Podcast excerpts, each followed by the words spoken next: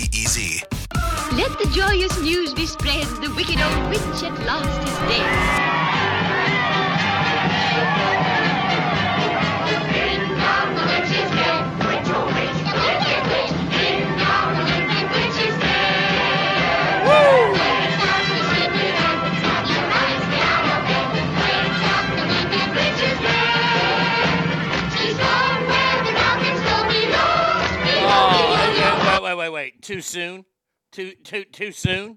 Good morning, ass family, and welcome to a Friday. That's right, a Friday edition of the Arnie State Show. I hope that you are doing well, and of course, Ladies and gentlemen, can I please have your attention? I've just been handed an urgent and horrifying news story, and I need all of you to stop what you're doing and listen. thank you to the 97 emails I received this morning letting me know that Dianne Feinstein has kicked the bucket.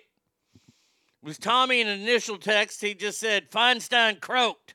Holy shit. Not kidding. Uh, yes, Dianne Feinstein, dead at the age of 90, longtime senator from the state of California. I think she's been in public office since Fred Flintstone left.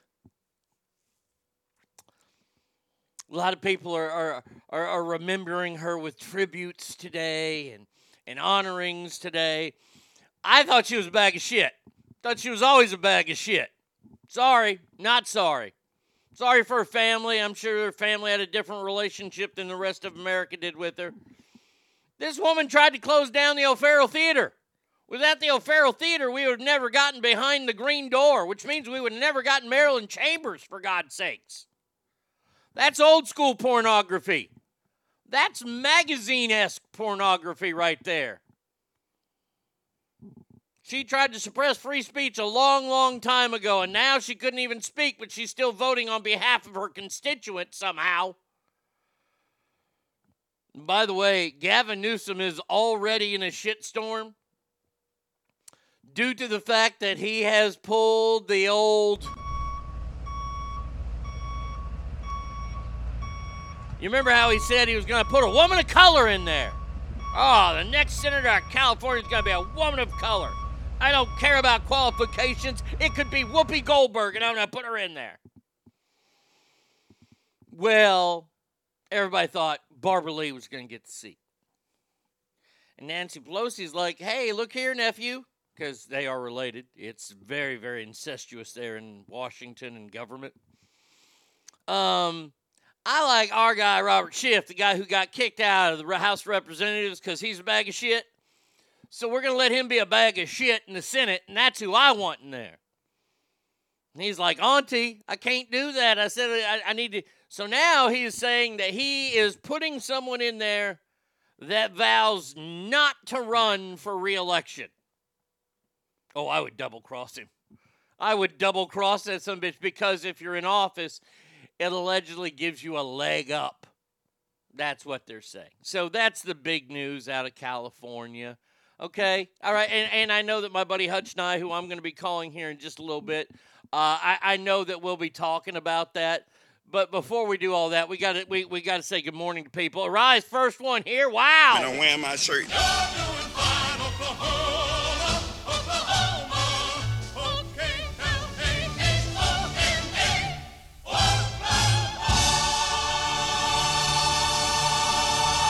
Niggas for Trump 2024, and I mean that. Mhm. And she says, Good morning. Am I first? Wow. Yes, you are. Hey, It's Enrico Palazzo. There he is, Jazzman. Says Good Friday morning, ass family. Ding dong, the witch of the West is dead.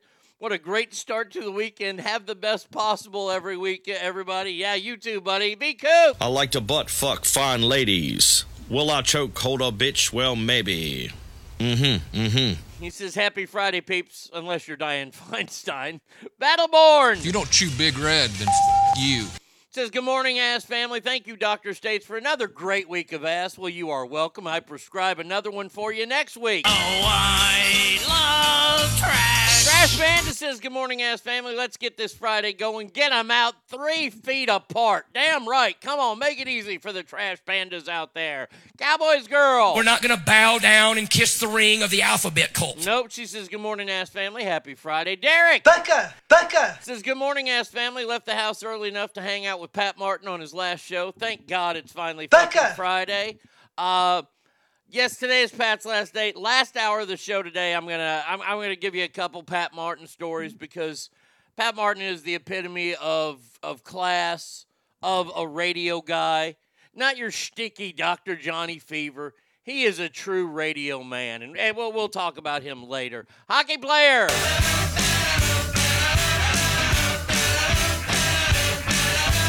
Good morning to you, my friend. I hope that you're doing well so far. Fred. Why can't car seats fit in the back of a Mustang? Because men can't have kids with other men. You're darn right about that. Fred says, Good morning. Happy Friday, y'all. Ralphie. Like a pink nightmare. Like a pink nightmare. Says, Good morning, you beautiful bastards. This ass family is the best. Well, we think that of you too. Chasman says, You're pretty great too, Ralphie. Safety guy. Safe like repair, safe like replace. Says, Happy Friday. I would be happy uh, the witch is dead, but now they're going to put a new crusader in there where a vegetable wasn't doing anything. That, that person's coming in. They're, they're not going to do anything. I, I, I- I mean, I, honestly, it, it it's going to be the same bullshit. There- nothing to get excited for. Please be a fart.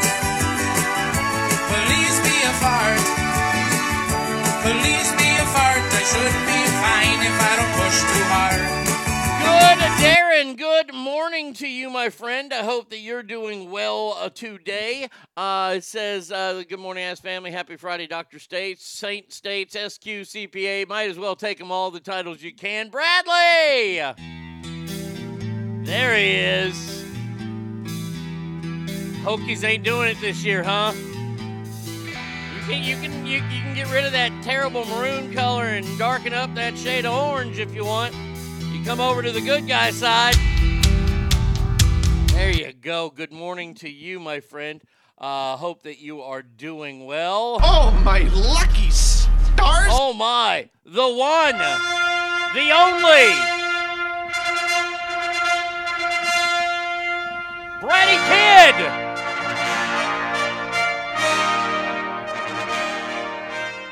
Well, I'm a mushroom cloud laying motherfucker, motherfucker. I'm Superfly TNT. I'm the guns of the Navarone. Yeah, good morning to you. Wow. I mean, that was quite the entrance, the fanfare. So, if celebs die in threes, as we know of the almighty good wizard Dumbledore yesterday and the wicked witch Feinstein today, who's next? And yes, I am a nerd. No. No, no, that was that was just a bit yesterday. You're you're you're not a nerd. Where did I put the? Oh, I know where the nerds thing I think is. Is this where? No, uh, no. I I don't know where I put all the nerd sound effects. I tell you what, man, I am moving stuff around on here like there's no tomorrow. I, I don't know what's going on here anymore. Uh, but no, you're not a nerd. Come on. Come on. Not a nerd at all. You're just really, really smart. That's all. Stinkfest says, Good morning, ass. I'm going to present the next statement in my Norm Macdonald on SNL. Well, sad news is Dianne Feinstein has died. Good news, though. Democrats say she's still fit to serve. That is true. Norm Macdonald would say that. That Norm Macdonald would say that. You're talking to Warbird! the Rolex wearing, diamond ring wearing, kiss stealing, woo, wheeling dealing, limousine riding, jet flying, son of a gun, and I'm having a hard time holding these alligators down. Warbird says, Good morning. Now we just need Pelosi to croak. Yeah, uh, Warbird sending out good vibes to you. I know that you've had a tough morning this morning. Um, and uh, just know that that person's in a much better place and that you are an amazing friend to that person. You are an amazing brother to that person. So just keep them in your thoughts. Uh, safety guy says, Nice intro. Feinstein heard it and was like, Lab my, I'm, I'm dead already. Need Pelosi and Soros to hit the trifecta. Oh, that would be fantastic. Oh, I'd like to see Soros hit it. Mr. J says, Good morning, ass family. Ding dong, the witch is dead. That's exactly what I was singing when I saw the news. Hey, cowboy. Hey, sassy Pammy. You're not just doing this to make your wife jealous. Yep. Yep. Good morning to you, Ogre.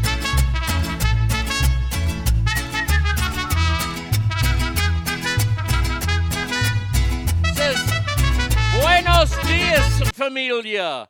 Uh, good thing Dianne Feinstein will still be able to vote on things after death. Oh, I guarantee you she does. Oh, I I, I know she will. Chuck. I'm Chucky. He's something, isn't he? Uh, it says, Good morning, ass family. Thank St. Arnie. It's Friday. Have a fantastic Friday, everybody. Well, you too, my friend. It's t-shirt time? Oh, my What kind of goodness, t-shirt is time? it? It is 12 10. It's t-shirt time. Damn right. T-shirt time. It's t-shirt Everybody knows it's t-shirt time. You know, I need to roll out my old. I had a, a an Arnie shirt that had me in the Pope get up. Now that I'm a saint, I mean, I might as well have one. Stupid Dick says, Good morning, assholes. 4T5printing.com loves the ass family and prays daily to St. Arnie. Uh, Rhino, uh, J- Jesse JB, uh, good morning to y'all. I hope that y'all are having a fantastic day. I did t shirt time today, which is brought to you by 4T5 Printing. Uh, uh, by the way, I, I caught this little Jim out and about yesterday. Me and Brady Kid were going to eat. We, we had a weird day yesterday. Okay? I, I'm going to call my friend here in just a little bit. Uh, we had a weird day. So we went. We were to go get some Chicago style deep dish pizza. There's a place called Taste of Chicago. We're to go there. And as we're driving there, there's a lot of traffic. Big old wreck on. Well, not even a big old wreck. Just two cars on the side of the road. But everybody here fucking looks. So I was like, "Can you give me the exact address for the place? Because I know it's on this street." And she looks it up, and she goes, "Oh, they don't open till 3. And, and by the way, at, at this time it was twelve thirty. And I said, "Well, fuck, can't go there." So uh, we we decided to go to a round table, and they've got like three or four round tables here. And I know that's Brady Kid's favorite pizza, so I was like, "Well, let's go to round table because I'm tremendous." Uh, and we went to the the one in Dallas. Ain't that great? It's over by SMU, so it's all a bunch of snooty old fucks. So we went to this one over in McKinney, which is BFE. We went over there, ate there. It's fantastic. It was good, just like we remembered. As we're leaving, we got to do some grocery shopping, and we know there's a new HEB. HEB, if you ever come to Texas, it's a big, gigantic grocery store. It's the biggest grocery store you'll ever see. And it stands for Here Everything's Better. And they just opened a new one in Allen, and we were in Allen. That's where I stopped and got this beautiful hat because they're Allen and they like to put A's on everything. And this is an A with the state flag of Texas in it. Bam! Collection, amazing. Just Jamie just made me my Morse code one. Amazing. Go to 4T5 for, for all your stuff.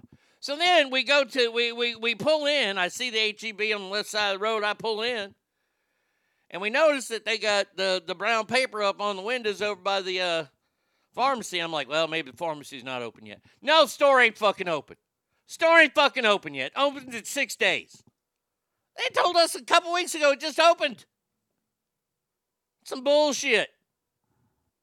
Had to go to Kroger instead. Damn it. I want to go to HEB. And and I'm going to tell you something right now. I lost my mind last weekend. I forgot to tell y'all this. I lost my mind last weekend. Went to Sam's Club. We don't go to Sam's because Costco's a lot closer. We had to go to Sam's Club. So we go to Sam's Club, and, and Sam's Club has this pimento cheese that I love. I love this pimento. cheese. You know how I like pimento cheese? They have a Gouda version of pimento cheese. And to say it's Gouda is an understatement. It's fantastica. So we're beep bopping around. I pick up a couple steaks in there, and I march over there to the to the cheese section, and I see shit brand, shit brand, shit brand. No Gouda fucking pimento cheese. No. Hoping that we were going to drive by another Sam's Club yesterday, but no. Since Allen's store is closed, we had to take a different route home, which meant I didn't get stopped by another Sam's Club. I have pimento cheese now, but it's not the Gouda one. Yay. Oh, we shopped at Walmart yesterday. We didn't even shop at Kroger. Crap. Crap on a crutch. I swear, man. And then, thank you, Jeff Yo. Fucking Rangers bullpen blows another one. We need to win one fucking game to get in the damn playoffs. One. two to clinch the division. Are y'all trying to kill me? Are you trying to murder me? Because if you are, let's just get the police involved now, shall we? Because I'm done. I'm done. Fuck your mama. Hi, Mama. Good morning to you. I hope that you're doing better than me. Mage!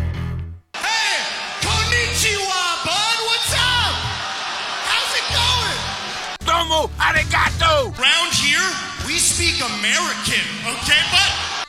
Mage says, Good morning, Ask AIG. Japanese word of the day is takutsu. Translation board because I'll be missing football this weekend. Still in Japan.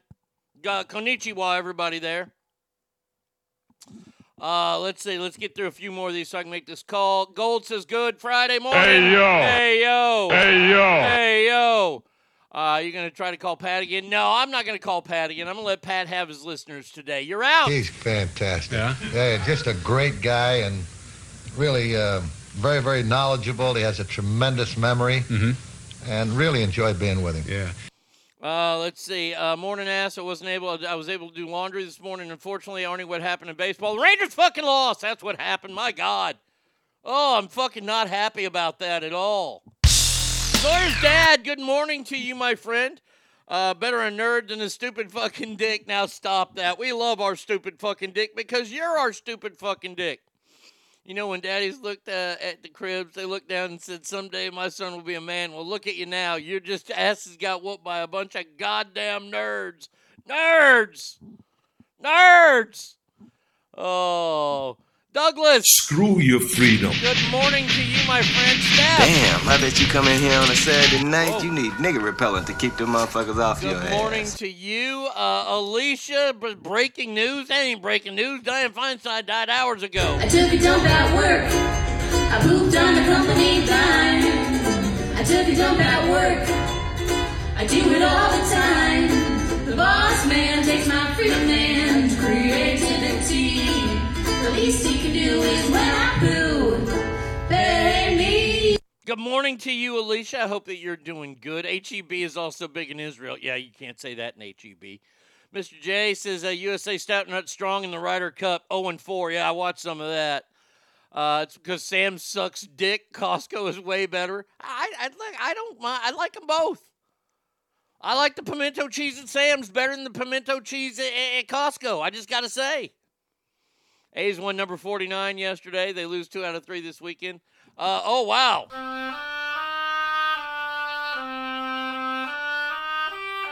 Stackar says, wow, wow, wow. That's the official Indian and employee of Sam's Club. We are way better than Costco. And yeah, I get paid that.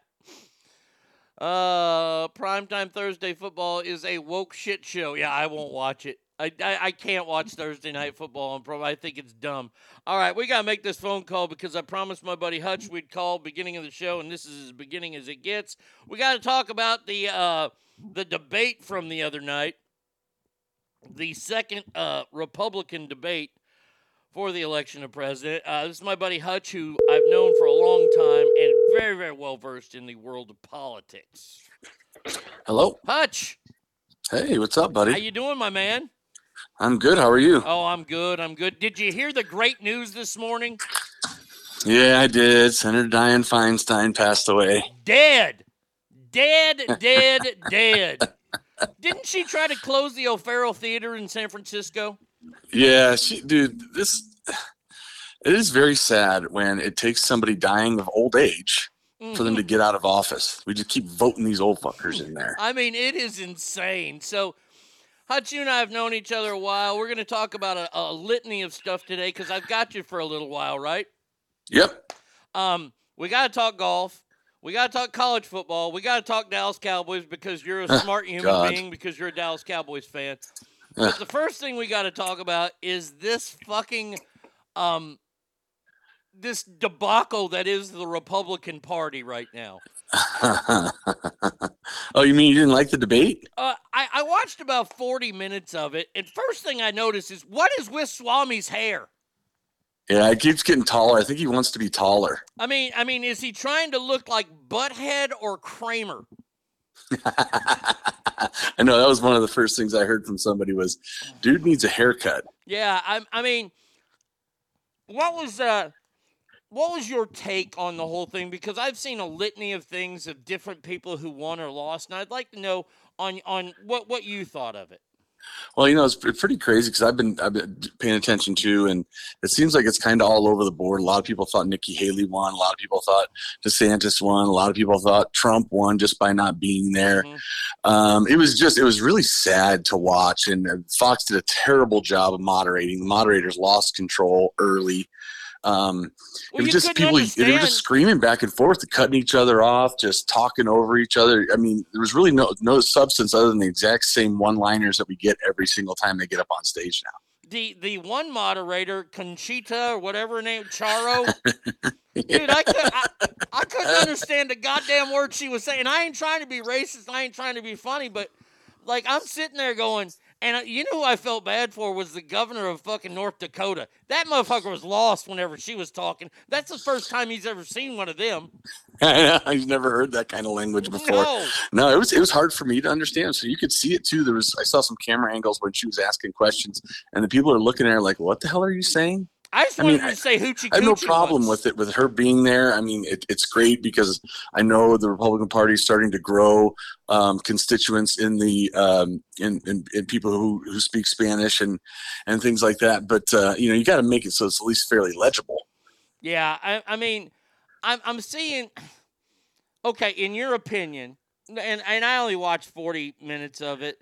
In your opinion, who won? Well, I mean, the big winner, as always, is Trump because he wasn't there. Mm-hmm. They just bickered at each other, called him names, which made Chris Christie look even dumber than he usually does.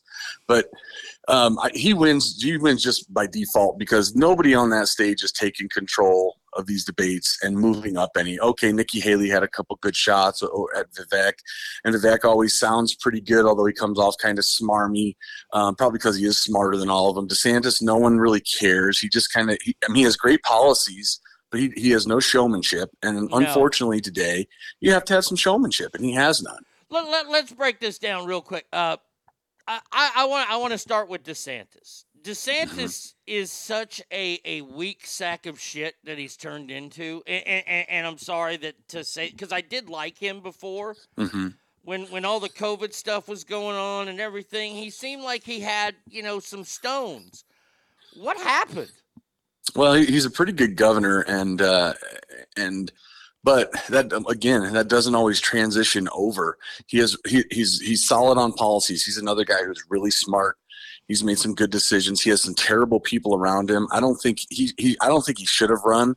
I think he's he's won. I mean, Trump's going to win this, win the the Republican um, side no matter what. So really, all he does is come off pissing off a whole bunch of Trump followers. Um, he, so he's trying to appeal more to the middle. The, the, the poignant part from him that, that stood out to me is when Haley hammered him on fracking in Florida and he just basically lied and said no no no i didn't do that. He actually did do that. He did one of his first things he did is he he basically told the epa in florida we will not have any more fracking in Florida.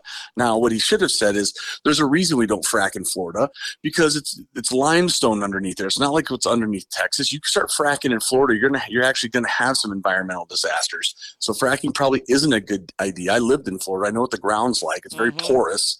That's the last place you want to frack. But instead of coming out and saying that, he just he flat out lied. And anyone who with a keyboard can go on Google and see the second day in office. That's what he did. And anybody knows if you go too deep in Florida, you hit the natural bath salt fucking refinery, and you don't want to fuck with that because Florida no. will fuck you up for that.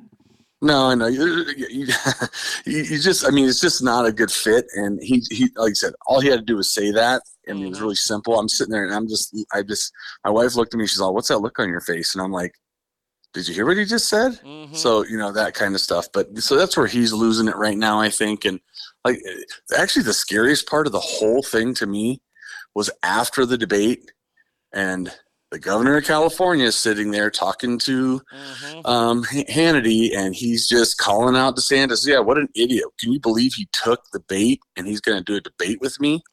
This guy keeps showing up at these Republican debates, keeps showing up on Fox. Look out, he's coming and well, that's the that's the part that scares me the most. Well, that's why I wanted to start with DeSantis, and I was hoping you'd move into that, and you you went perfectly there. Um, this debate and I've said it now, and I had my friend Tommy on the show the other day, and I, I, I'm wearing this out. This is not a good move for Ron DeSantis. This is No. I, I don't understand this. Like, there's nothing. He has to absolutely, positively destroy Gavin Newsom for this to be anything that works for him. This puts Newsom on a national stage even more. And Mhm. if Newsom beats him, his campaign is over. Well, and Newsom is a very, very polished politician. He's not a he's not good on substance. You can kill him on substance, but he's a very skilled and polished politician. He looks the part, he sounds the part. He the way he walks, the way he moves, everything he does in his life is totally geared for him to be a president someday. And then the guy basically ruined San Francisco, he's ruined California, and it doesn't matter. He's like the Teflon Don. The guy just keeps coming. No matter what, no matter what he does that turns out awful, he just keeps moving on up. Well, the news though today of Dianne Feinstein, this could hurt him. This could dent him because you know he said he was going to appoint a woman of color for that job. hmm And now he's come out. Everybody said it was going to be Barbara Lee. Well, Dianne, uh, his aunt Nancy Pelosi, wants that that that that Schiff guy or whatever his name is, the guy who got kicked out of the House of Yeah, Adam Representatives. Adam Schiff. Yeah, she wants him to replace that seat. Yeah.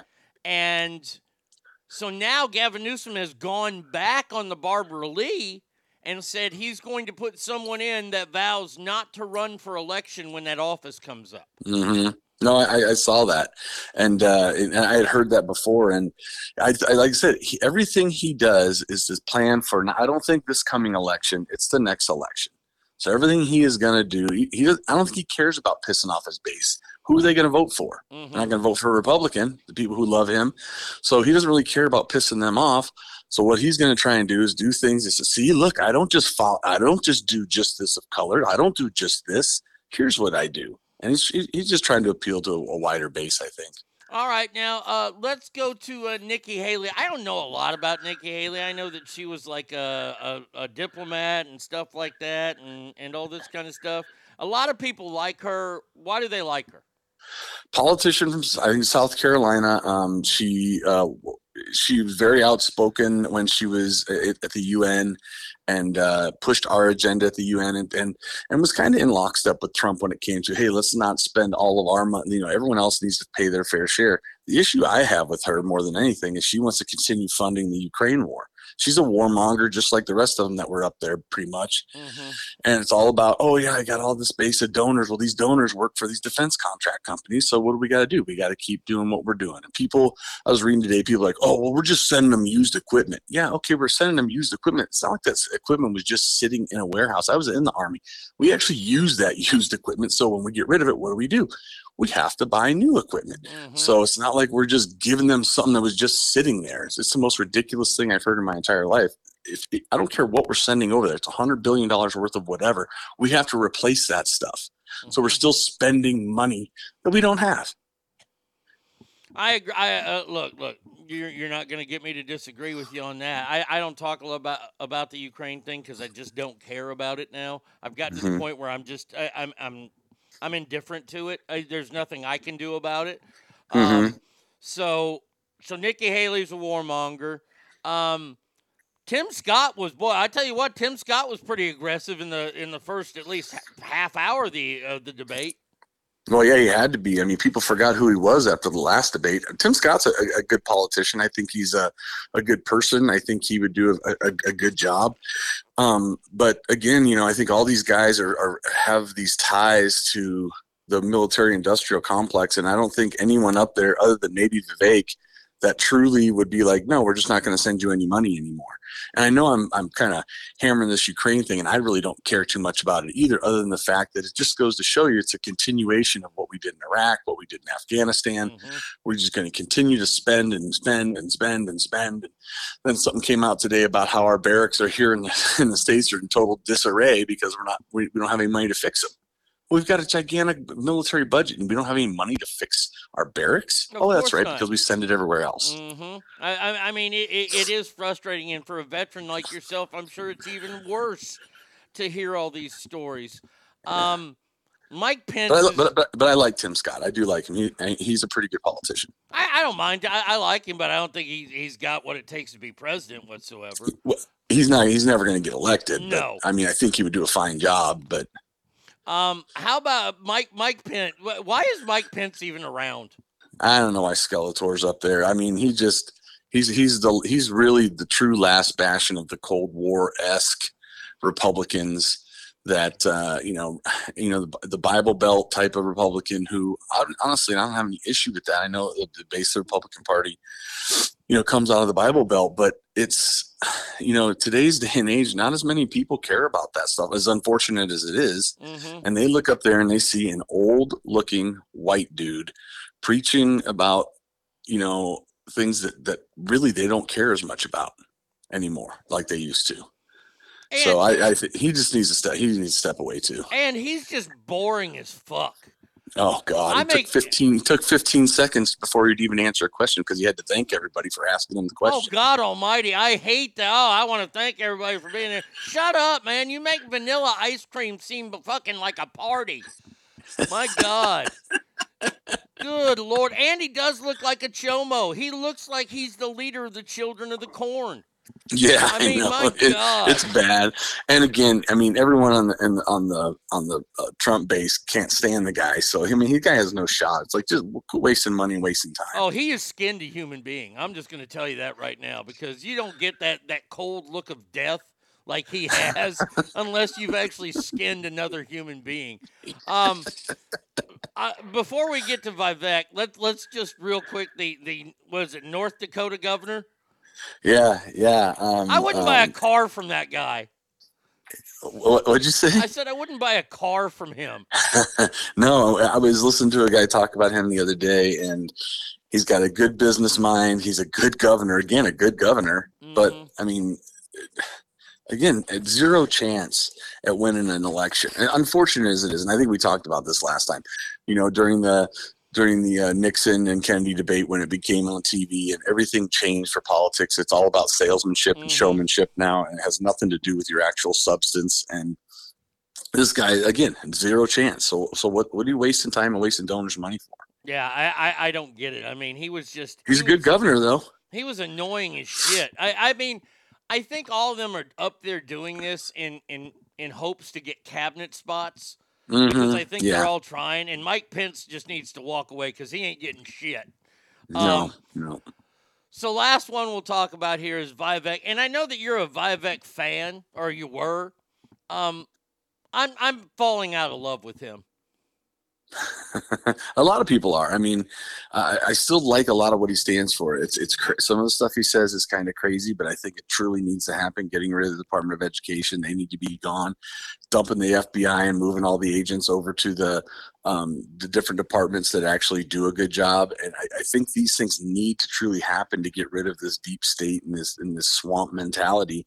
But he he just comes off very you know smarmy. You know, I'm smarter than you, which he probably is but he comes off very you know very much like i'm smart you're an idiot and and and now his cliches that he started with are starting to wear a little thin and uh, you're seeing you saw a huge spike in his poll numbers early and you're really starting to see them flatten out and actually start to move the other way because people are like yeah we really like your ideas but you know you're a good eight years away from truly having any chance you need to go work in the cabinet or you need to go be a congressman or a mm-hmm. senator or a governor or something and start there before you really have the ability to do it. I mean, you're not Trump. You haven't done it for since you're, you know, for 60 years. You're a young guy and you have good ideas and you have a ton of energy and I love it. But again, you, you another guy, he just has no chance. Well, and he kind of dropped the ball on the whole Fourteenth Amendment thing. I mean, you know, I it, I, I I think that's a, a very good debatable topic that we can talk about the Dreamers and things like that at another time. But to Mhm. bring that up there, I, I, I, you know, and and you're right because he's that guy that you want to hang out with, but you want to beat the piss out of too. Mhm. You, Oh, yeah. You just Yeah. want to take him aside at a party and kick the shit out of him. and Go, no offense, it's just you. It's just Yeah. you. And do, do any of these people have a shot at being VP? Uh, I don't think so. Um, maybe no. I thought Nikki Haley maybe.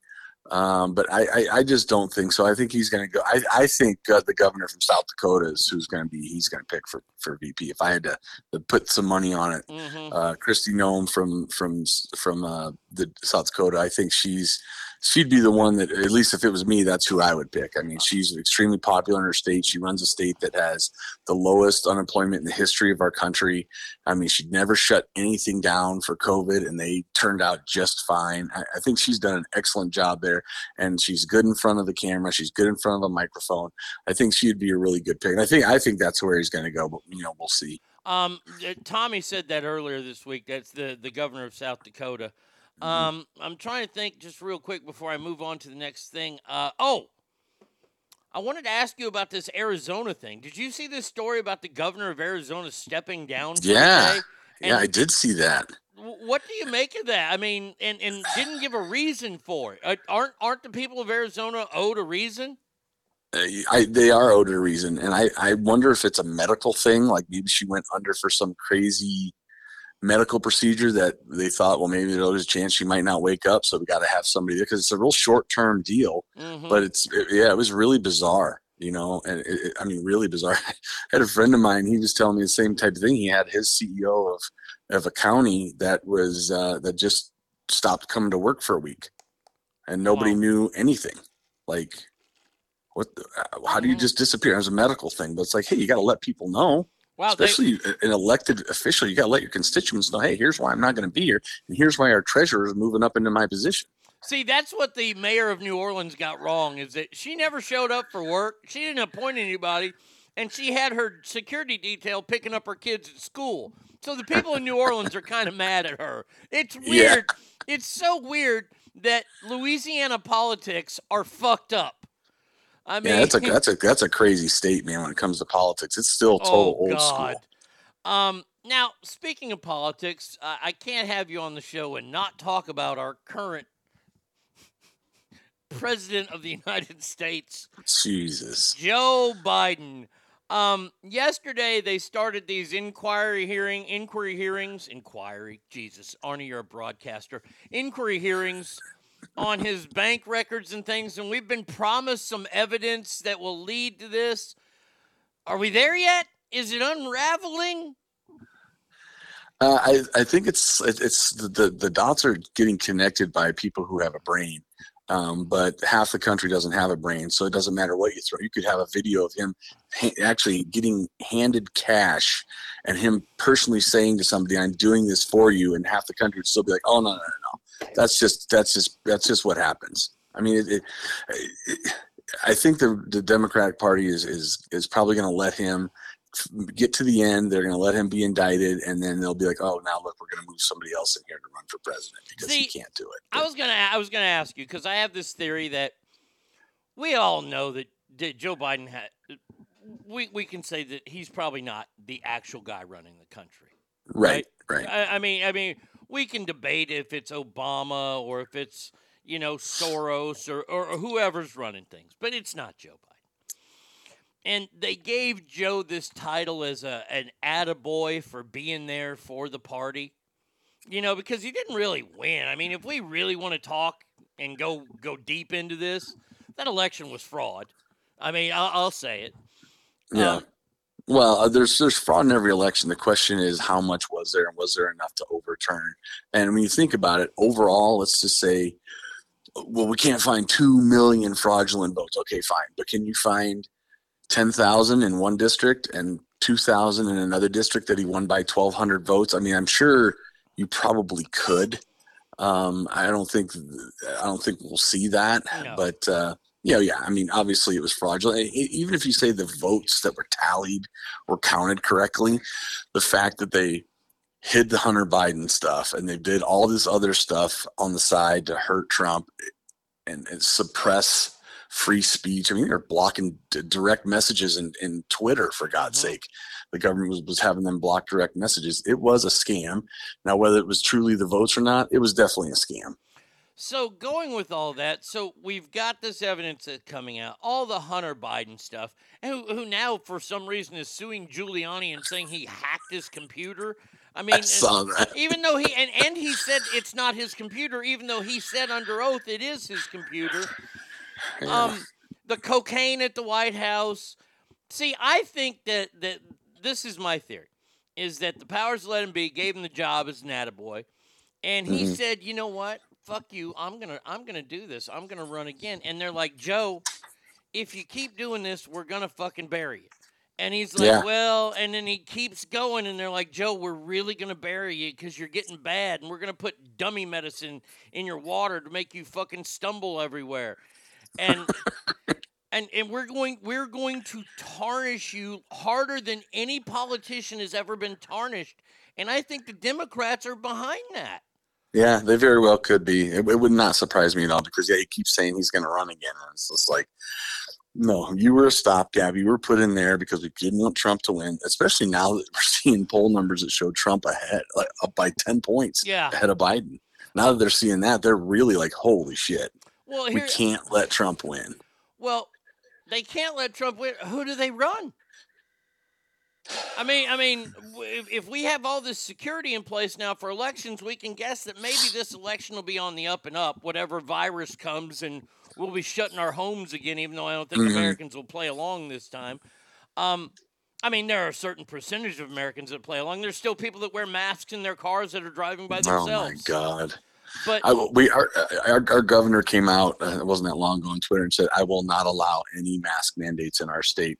And I was just reading the people who were commenting, "I can't believe you're killing people. Yeah. You're going to let people die." And I'm like, "There are people still like that."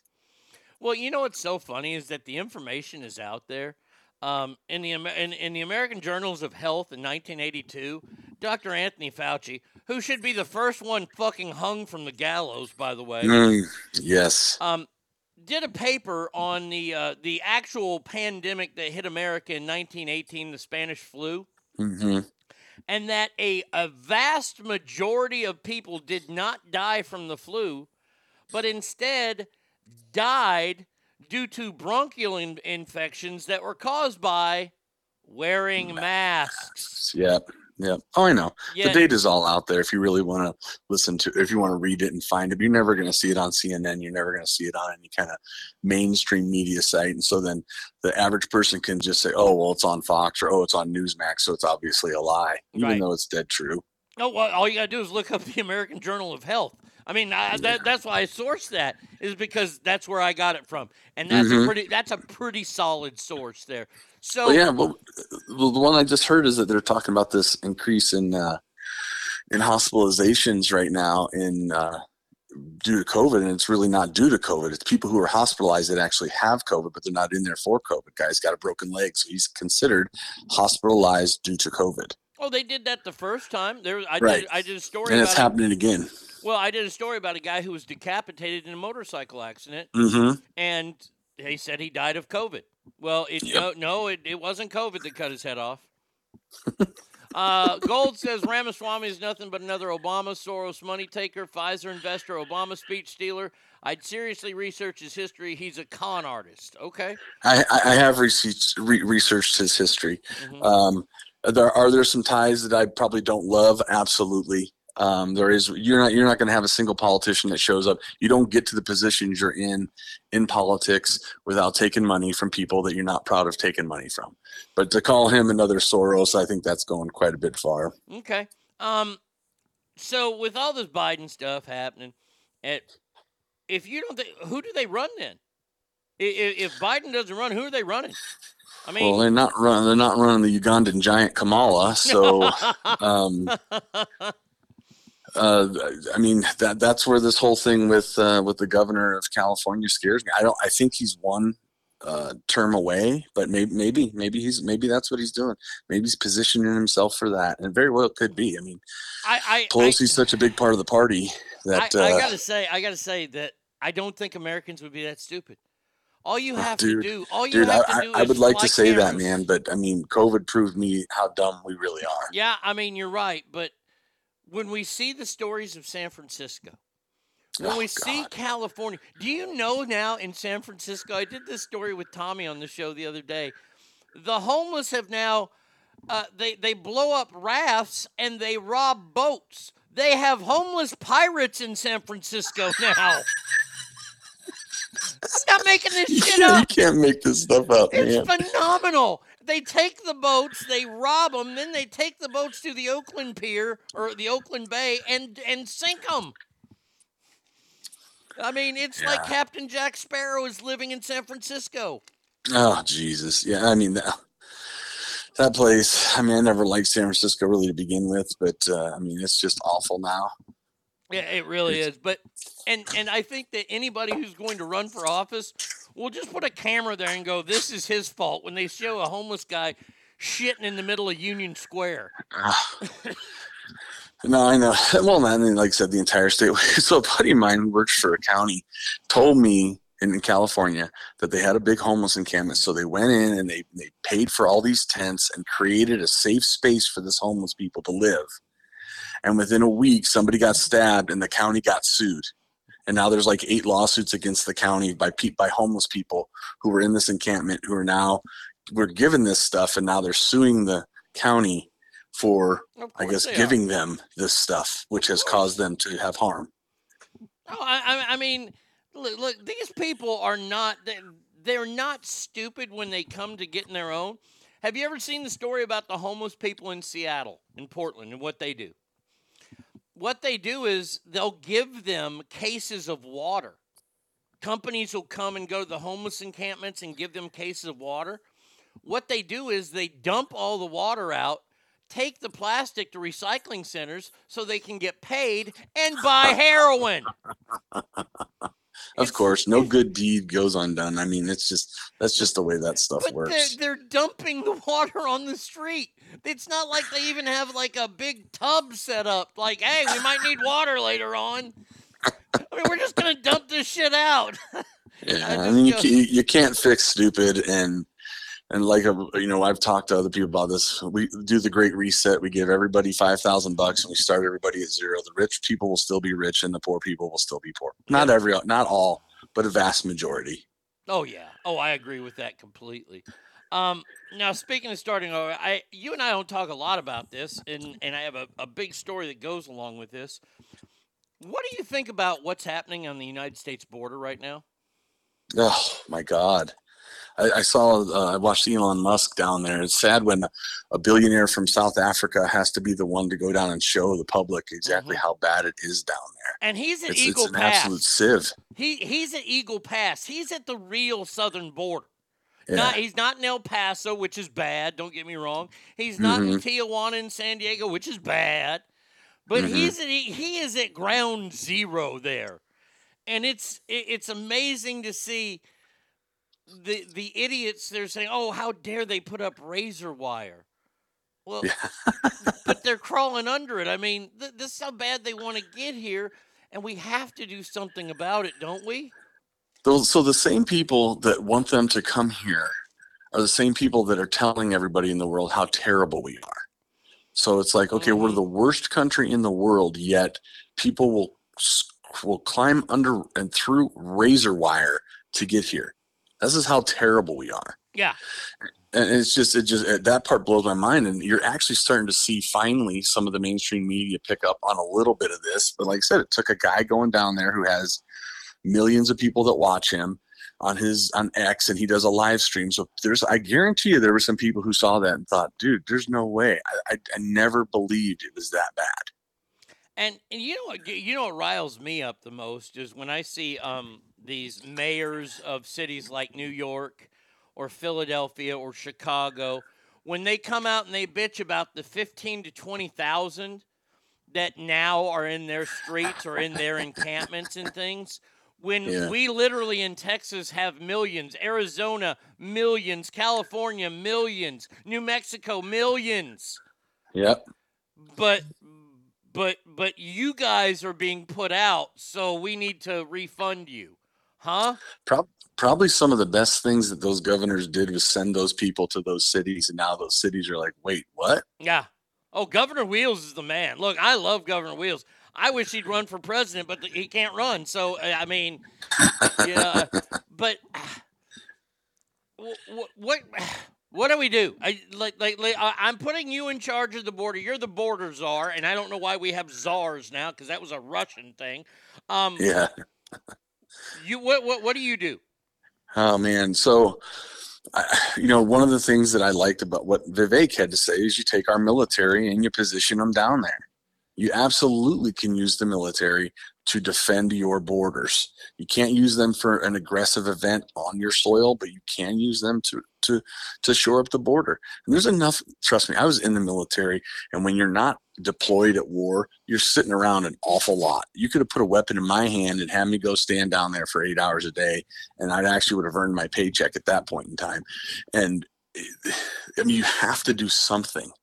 So if you're not going to let if you're not going to let us, you know, spend one tenth of the amount of money that we sent over to Ukraine on building a true border wall, um, you're going to have to defend it some way. I mean, and you can't just give amnesty to everybody. You can't just let everybody in.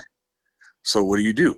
You have to defend it some way. So I, I think that that's what what I would want to do. That'd be the first thing I would do. Is we got to shore it up. So let's send a whole bunch of motherfuckers down there, and let's make sure nobody comes over. Because guess what? When Trump was the, was in, not many people were coming over here. They were afraid of what he was going to do. Yeah, because he'd send them back. Yeah. You know, I, I mean, I have no pride. Look, look, we know that illegal crossings have happened since, well, we we've become the country, and Mhm. and a lot of those people who came here from Mexico, especially, were coming here to start and better their lives. Now they broke the law, but they kept their nose clean. And they raised families, and they raised Mhm. families of hardworking people that Mhm. have gone Mhm. on to become American citizens. I have Yes. no problem with that. What I have Mhm. problem with are these millions of people that are coming here with their fucking hands out. My favorite picture of the entire immigration issue was when one of the first buses showed up um, to New York City. New York City! And and they were getting off the bus and New Yorkers were handing them cash.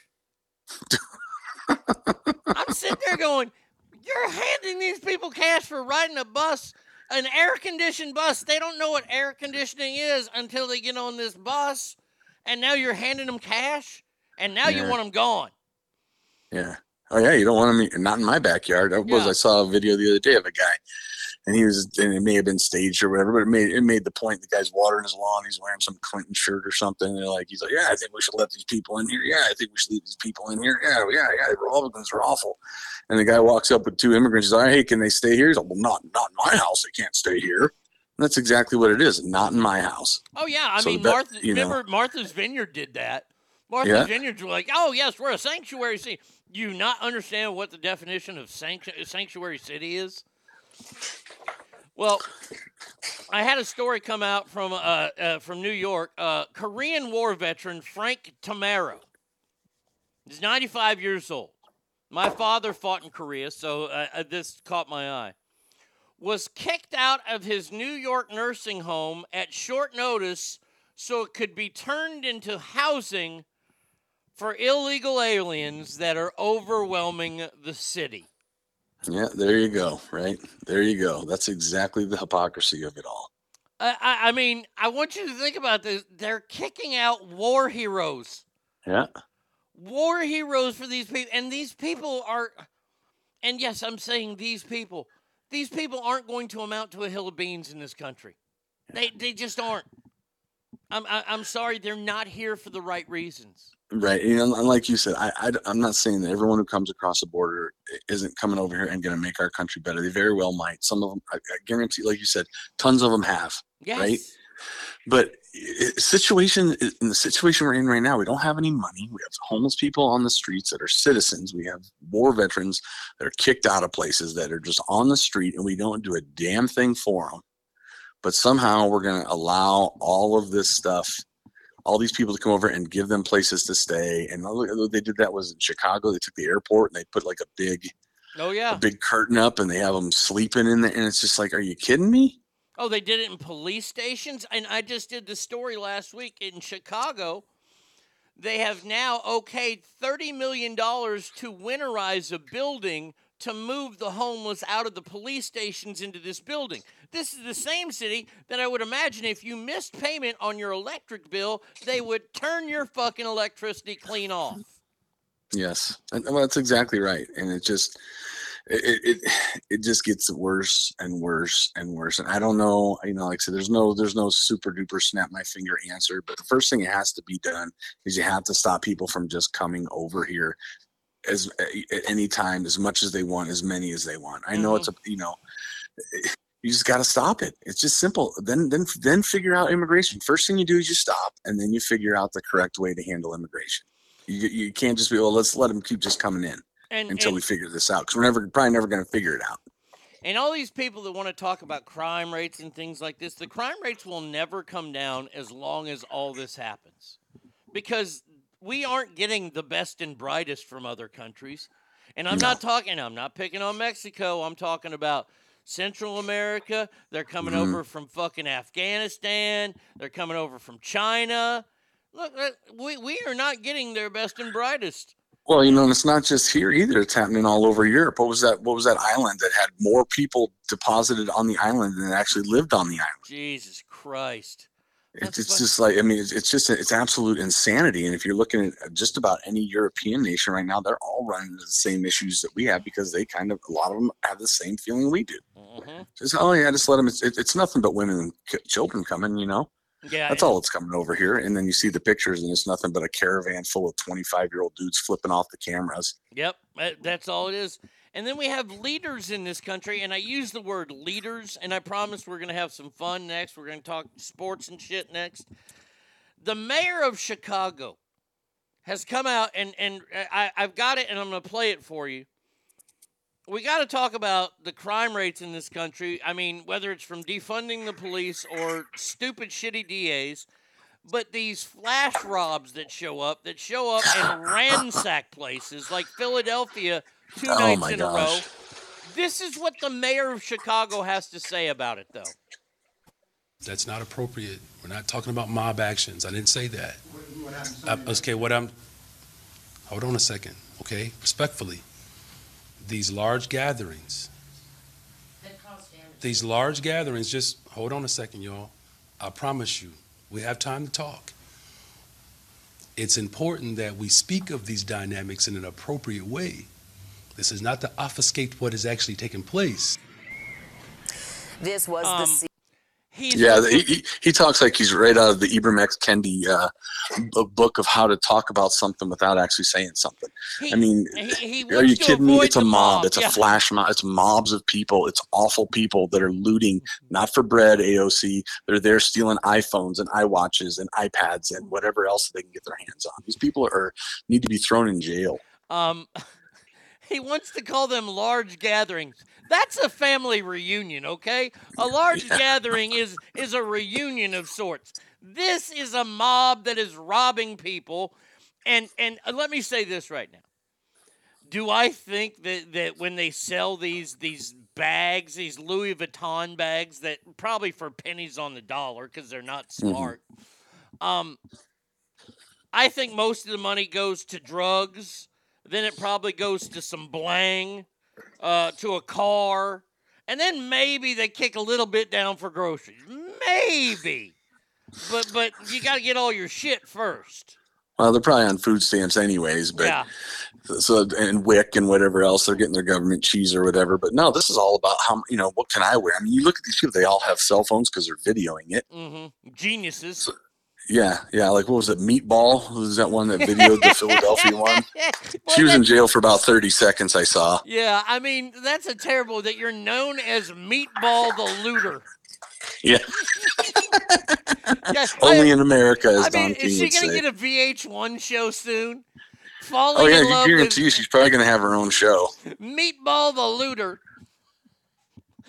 Reality show. They'll show her walking around, gathering people, going and breaking breaking windows, and Oh, you'll probably God. get everybody in, in California watching it. Oh my God, that is so fantastic! All right, so uh, a lot of people uh, always ask me like, how how'd you how'd you and Hutch become friends? Well, we we became friends by playing golf, and Mhm. me pretty much funding your 401k there for a while because I bought a lot of golf equipment.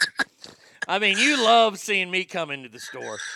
Yeah, I saw dollar signs, Oh buddy. yeah. Don't worry. Oh yeah. I look. Hey, I and but see, you were cool because you and I then became friends and played golf together. Did all kinds. I mean, we can have these conversations. Um, you are you playing a lot still? Yeah, I yeah, I play. I'll probably get 50 rounds in this year. You know, we got that short window here, about six months. Right, So I you play li- about 50 times. You live in Montana. Do, do you Right. get to do you get to shoot any illegal border crossers from Canada? They don't come over here from Canada. Oh wait, no, they do. They come over here because they want our medical. Oh yeah. Yeah, Yeah. they come over to our hospitals because we're the big medical hub here in, in for the state here in Billings. And when my wife used to work uh, checking people in, she's like, "Oh yeah, tons of people from Canada come over with their own private insurance because like I'm not going to wait six months to have my knee worked down. I can't barely walk, so I'll come down here and Mhm. pay." Well, I mean that was that was one of my favorite stories ever. They talk about their health care and how great it is in Canada. Yet the the second guy in charge, the vice premier or whatever he is, he has to have open heart surgery and he had it done in Florida. I Mhm. think I think that was that right there. When when your own vice president says, "No, I'm going to get it done in Florida instead," that should tell you everything that you need to know about socialized healthcare. Yep, Um, but it doesn't because people are still stupid. You know. exactly. But yeah, that so we do get a lot of them to come down here for that. So um so uh I haven't been playing golf at all. I mean my knees are fucking wrecked. I I, I miss playing it, but um you worked at a golf store. We we always play golf. And you and I can talk golf because you're a historian of the game, kind of like me. I love the history of the game. Um did you watch the Ryder Cup this morning? I, I watched a little bit last night when it first came on. Then I woke up and saw we got absolutely freaking throttled. How how are we getting throttled with with Ian Poulter, Lee Westwood, and Sergio Garcia not there? right? I, I, I, I don't know. Well, they sat. I saw they sat Thomas and Spieth, and then Brooks. I don't think played in the first in the first session, and we just got absolutely run. I was looking at the scores. Those guys just made it- it's just like every friggin' Ryder Cup. Those guys make more twenty footers for birdie than anybody I've ever seen in my entire life. You couldn't like a guy like Colin Montgomerie. He rolled in for twenty five feet for birdie. You play, put him in a PGA event. He can't hit a five footer. There's just something about this Ryder Cup thing that these guys are so fired up about and are truly a team. And our guys are a bunch of, you know, even though they're all rich millionaires that fly private now, they're still the camaraderie between those European guys compared to the camaraderie in our guys totally different. And And they just they just come out here and they make everything they look at, and our guys just play tight. And they just it's like I'm looking at this match right now: McIlroy Fitzpatrick against M- Morikawa and Schauffele. McIlroy and Fitzpatrick are five up. Fitzpatrick had f- five birdies and an eagle in, in a stretch. Well, I, I'm going to tell you what it is. It means something to beat America. Mhm. It means something. Look, look. Th- this is the hardest thing to to convince the winners to do is to continue to win. There's no joy in kicking the shit out of Europe. I mean, that was called the 1940s for Christ's sake. Um, I mean, really, we we we you have to as a professional, especially this event, because and and I was born during this event. This is where I got my name was during this event because Arnold Palmer was the team Mhm. captain. And uh, and he had Arnie's army, and my dad was a part of that, and that's how I got my name as Arnie. And it was no different then. Nobody, everybody wants to beat America. Everybody Yeah. wants to step on the throat of America if they can. And I don't look. I don't blame them. I don't like them. Fuck them. They're Euro trash. That's the way I look at them. But these rich millionaires, and you can say this about the PGA Tour, and we'll never see somebody like Tiger again. And I've got some Tiger questions because I know you're a big Tiger guy here in a second. But when the purses started going really, really big, Mhm. do you think a lot of golfers lost their edge? Well, I think there's two things in this. One, I, you're right. They they did because it's not you're not out there trying to make money to make ends meet. Yeah, there are guys. The number 125 guy on the tour, well, he's not any good anyways Right. compared to these other guys. But these guys that are at the top, I mean, when you watch that show on Netflix, you saw they're all almost all, not all. There's some guys that are pretty down to earth. They're flying private, and then they've got their workout guys. They go to these places that they probably spend more money on their body than I spend on living and uh, you know, it's like like LeBron does a million dollars a year on his body. I mean, these guys are. It's all about that stuff, and so I think they've lost their their true. I mean, yeah, they want to win, but the, I mean, okay, so I took second I made you know six hundred eighty thousand as opposed to one point one million. Doesn't change my life one bit whether I finish first or one twenty fifth. The other issue is these guys are so mechanical now, and it's mm-hmm. all about the mechanics of things, and they can't just they they can't just if, if one thing is off, they can't win. That was the difference in Tiger. Tiger could go out there, and if he didn't have a certain type of his game, he could still win. He's the last one I think that was like that, that truly felt his way around the golf course. If, I had a son that wanted to play golf, I would show him nothing but videos of Seve Ballesteros. Mm-hmm. That that that's the only golfer I eh, Seve, Chichi Rodriguez, and then Tiger. Because I, I think Jack was a very mechanical guy, and Jack just never Mhm. got out of line because, well, Jack lived, ate, and breathed golf. Arnold Palmer's another one I'd have him watch. Mhm. I, I couldn't have him watch Hogan because Hogan was way too mechanical, but God, Hogan was good. I mean, yeah. Well, the thing is, they get on these these launch monitors, and it's all about numbers now, positions and numbers. yeah. That's all it is. I mean, you you watch you watch Lee Trevino swing a golf club. Somebody who just has no idea, except they started watching golf ten years ago, would be like, "Well, who this? Who's this hack? Yeah, yeah, Look at that I mean, golf swing. Two-time U.S. Yeah. Open winner Lee Yeah. Trevino. What a hack! Sets up thirty yards left and starts at forty yards right and hooks it in. And it's like, what? Well, you remember how much shit. Look, I don't like Bubba Watson because he's a crybaby, but Bubba Watson is, is a, a big feel guy, but he's gone Mhm. numbers and it's kind of fucked him up. And golf used to, and, and you say the robotics. I the thing I miss the most are are Tiger's fucking meltdowns Mm. because you played golf with me, and you know that I have a tad bit of a temper. to, to just put it mildly, I miss that. I miss that on the golf course of watching tour players Yeah. because I, I, you know why? Because I can relate to that. I know what it's like to hit a fucking terrible shot when you don't want to hit a terrible shot, and to let out a oh for fuck's sake. Come well, you got to be careful what you say. Remember, Justin Thomas lost one of his his uh his big sponsors because he said the wrong word. I mean, it's, it's the world we live in today. You got to watch what you say. Oh, you know what though? If I'm a field player and doing that, then I'm going to be winning enough money to where I go with that company. Fuck you. And then I think he kind of did, but I mean, it just goes to show you, it's like there, there, you know, there's a million cameras with with phones and video and stuff like that, and um, it's it's just such a different world. And then the live, the live thing, those guys too. Again, they what do they have really to play for? The guys who are, I'm not saying the guy who didn't get 50 million to start, but he's still going to get enough to live pretty comfortably if he comes in last. And where really is the drive? I know I saw, I know everyone's going to say, oh, look, Bryce DeChambeau, look how driven he is, and look, that guy's kind of a nut. But again, he he's, you know, it's He's it's, it's, it's, a, it's a different thing. So much money, and they're just giving all this money. These have they'll never have to worry about it. Those guys on tour in the '70s, man, they had to bust their hump to provide for their family. Well, it's like all athletes back then. I mean, we can say that about every sport there is. Think about, you know, you, you hear stories about um, uh, how guys used to sell insurance, or some guys worked at Mhm. Sears in the off season. Mm-hmm. You know, not today. These guys are making No. hundreds of millions of dollars, and, and they're spending all this money. They're not playing the game anymore.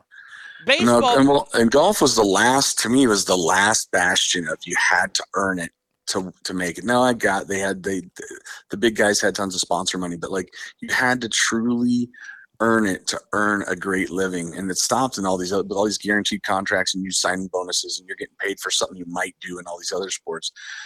The golf was the last one, and, and in the last ten years that's changed. And, and Tiger really changed. Actually, brought so much money into the game, but it's I mean, they don't. It's just it's just different. I'm not saying they're bad golfers are way better than I ever thought about being, but it's just it's just different now.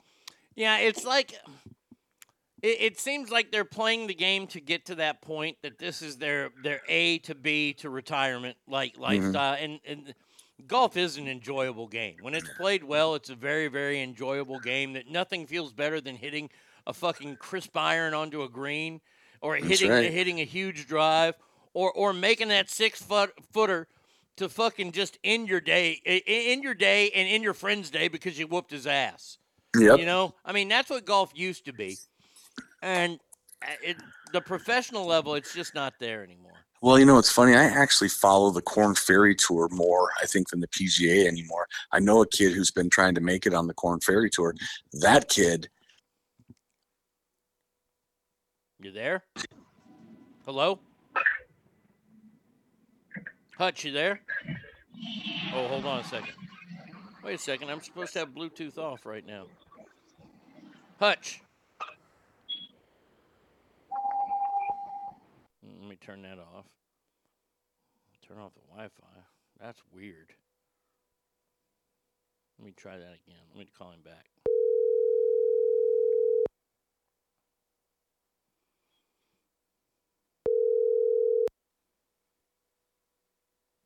Hello? Hello?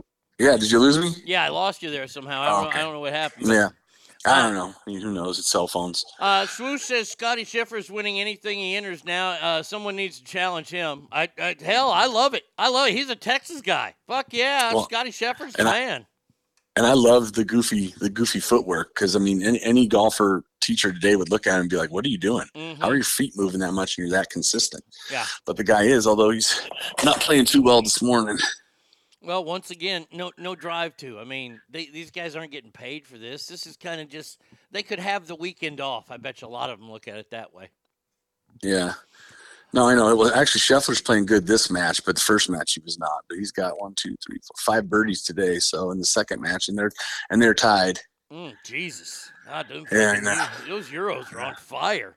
Um, no, I know. What was it? One, two, three, four, five, six, seven, eight birdies for that Nicholas Hogard or whatever his name is. Wow. So Um, yeah. So Now, speaking of money and things, and we'll get into this. We we haven't talked a lot about. Uh, let's talk about last week or last weekend's college football. The conversation that you and I had at the end of the Ohio State game. Jesus. You texted me. You texted me out of nowhere. I hate this fucking coach. I hope he dies. Yeah, I'm not. I'm not. I've not been a huge fan of Ryan Day. Um, and, and as typical Ohio State fans, we we we're, we're harder on our team than anybody else. But it, was always like he could seem like he couldn't win the big one. And I know the big one was against great teams. I get it, but it always seemed like we came up short. And why? Because we weren't physical enough. And then we go into this game, and it looks like the whole game I'm watching. I'm like, what are you guys doing? This is the worst offensive showing I've seen in I don't know how long. And then he runs that one yard jet sweep on fourth and one when it was it was six inches. I mean, you run a quarterback sneak, it's 99% effective, and you run a jet sweep. I was done at that moment. And then of course they come back, they win because Notre Dame's ignorant and has 10 guys on the field. And then my coach eh, goes off and goes goes off on Lou Holtz. Well, I And mean, it was just I, I watching the end of it. I was like, uh, I, I don't know if Notre Dame can bounce back this week. I mean, that's a, that was one of the most gut wrenching. How do you allow that pass down to the two yard line? You- Yeah, well, yeah, and then when you have your last drive, how, how are you how are you throwing a screen pass there? Yeah. Once you lost yardage on your first one, what does the textbook say? You run the ball, you run as much clock off, and make them use their timeouts, and the game would have been over. Uh, Ogre says, I'm a huge fan of Brian Day. He's let Michigan beat him twice. Go blue. Oh, boy. Yeah. hey, en- enjoy your two out of forty or whatever it is. So, um, so you guys get about eight or nine more. It's not really a competition until Um, then, but Um, so let's take a look at the college football. Are you okay right now with the college football polls? Do you think that Ohio State is warranted at four? no, Where do you think that? Okay, eh, here's my other question: I, Is the Pac-12 as good as everybody wants to make them? no, no. Washington's going to get exposed. USC has no defense. Oregon's really good. I did love the smackdown they put on Colorado, and it's not that I'm anti Deion. I like Deion. He was a cowboy. Um, but the the swagger and the smack those guys talked leading up to that game, they deserved every ass kicking, every minute of that ass kicking. How, how long? Um, How long until they're really good? Colorado, Yeah. a couple seasons. He needs to get some, some like he said, he needs to get some dogs on that offensive line, Yep. and then and then they'll be all right. His son is his son is good. I mean, that quarterback is solid. There's no doubt about it. Takes too many sacks, but he's a good player. They've got some talent there. I think Deion's a great motivator. I think he's got good X's and O guys around him because he's not an X's and O guy, but he's a great motivator. And I mm-hmm. think, and they've got a lot of money. I mean, they need to quit putting rappers on the sideline and get a little more serious about it. But I, I think they'll be fine. But you know, it's funny. You know, they've won. You know, the over under was like three and a half games, and I'm thinking everyone after they won a couple, I was like, oh, see, look how they disrespect. I'm like, what if they really only win three three games? Yeah. There's nothing saying they're going to win any more games the rest of the way. I mean, they very well might not. Well, I, I've said I, I think they become bowl eligible this year. I look, this team lacks depth, And it's showing now, especially when they play teams like Oregon, who beat the fucking brakes off them. SC's going to beat the brakes off them. Oh yeah. They'll beat teams probably like Arizona State and Arizona because they suck. You know, Yeah, I I mean, mean, sh- should they? They absolutely should. But remember, everybody's going to be throwing their best shot at Deion now too. I mean, look Well- at Colorado State; they're god awful, yeah, and they and they and they they really should have won that game. yeah. Oh, you're right. You're absolutely right about that. So Um, it'll be interesting to see if because you know Arizona State played pretty decent against USC, but yeah, I mean you should beat Stanford, you should beat Arizona. I mean, there's some teams you should beat, but Fuck, Stanford know- lost to Sac State. I know. I know. Jesus. I mean, yeah, if you don't beat Stanford, Deion, you you might be in trouble, pal. Um, right now, uh, who do you think the best team in the country is? Hmm. Well, you know, I mean, it's hard to go against Georgia until someone beats them. Right. Um, just and, you know, I know you're not supposed to take last year into account, but uh, they're they're just they're solid on both sides of the football. Um, USC has a terrible defense, but when you've got Caleb Williams and you've got an offensive guru like that, you're going to score 50 or 60 against most teams. You can probably outscore them. I mean, Oklahoma has done that over for years. Did that under Lincoln Riley. Maybe you're not going to win a national championship, but you're going to be right there because you can outscore everybody. Uh, Michigan, as much as I hate to say it, is looks really, really good in the trenches. And if they can keep, if they can keep that that kid, uh, that quarterback from throwing three picks again, um, they're going to be right there at the end. I mean, Ohio State's probably going to get beat by them this year, as much as I hate to say it. But again, they're going to run it right down our throat. So, I mean, there's definitely some good teams, but there's ten teams really that could that could get on a run and make it all the way. I think I don't think there's that one like Georgia last year, last couple years was that one team that you were just like they're going to beat everybody pretty much no matter what. Mhm. And I don't think you've got I don't think that team's out there. Oh, this that year. team will be out there and they'll be showing themselves after next week when the nation really starts to respect us. Because I noticed there was one team that you didn't mention. You mentioned you mentioned your uh, your most hated rival, Michigan, but you don't mention the four and zero Texas Longhorns who are stomping mud holes and walking them dry. I mean, I mean, we play Kansas. We play a ranked team this week at least. We're gonna beat the shit out of Kansas. I mean, it's Kansas.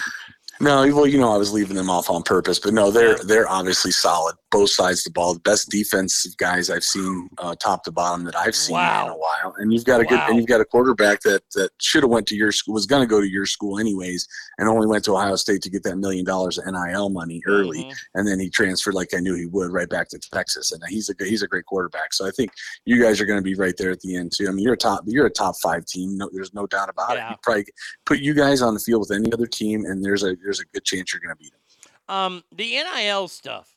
How much longer do you think that's going to be a deal?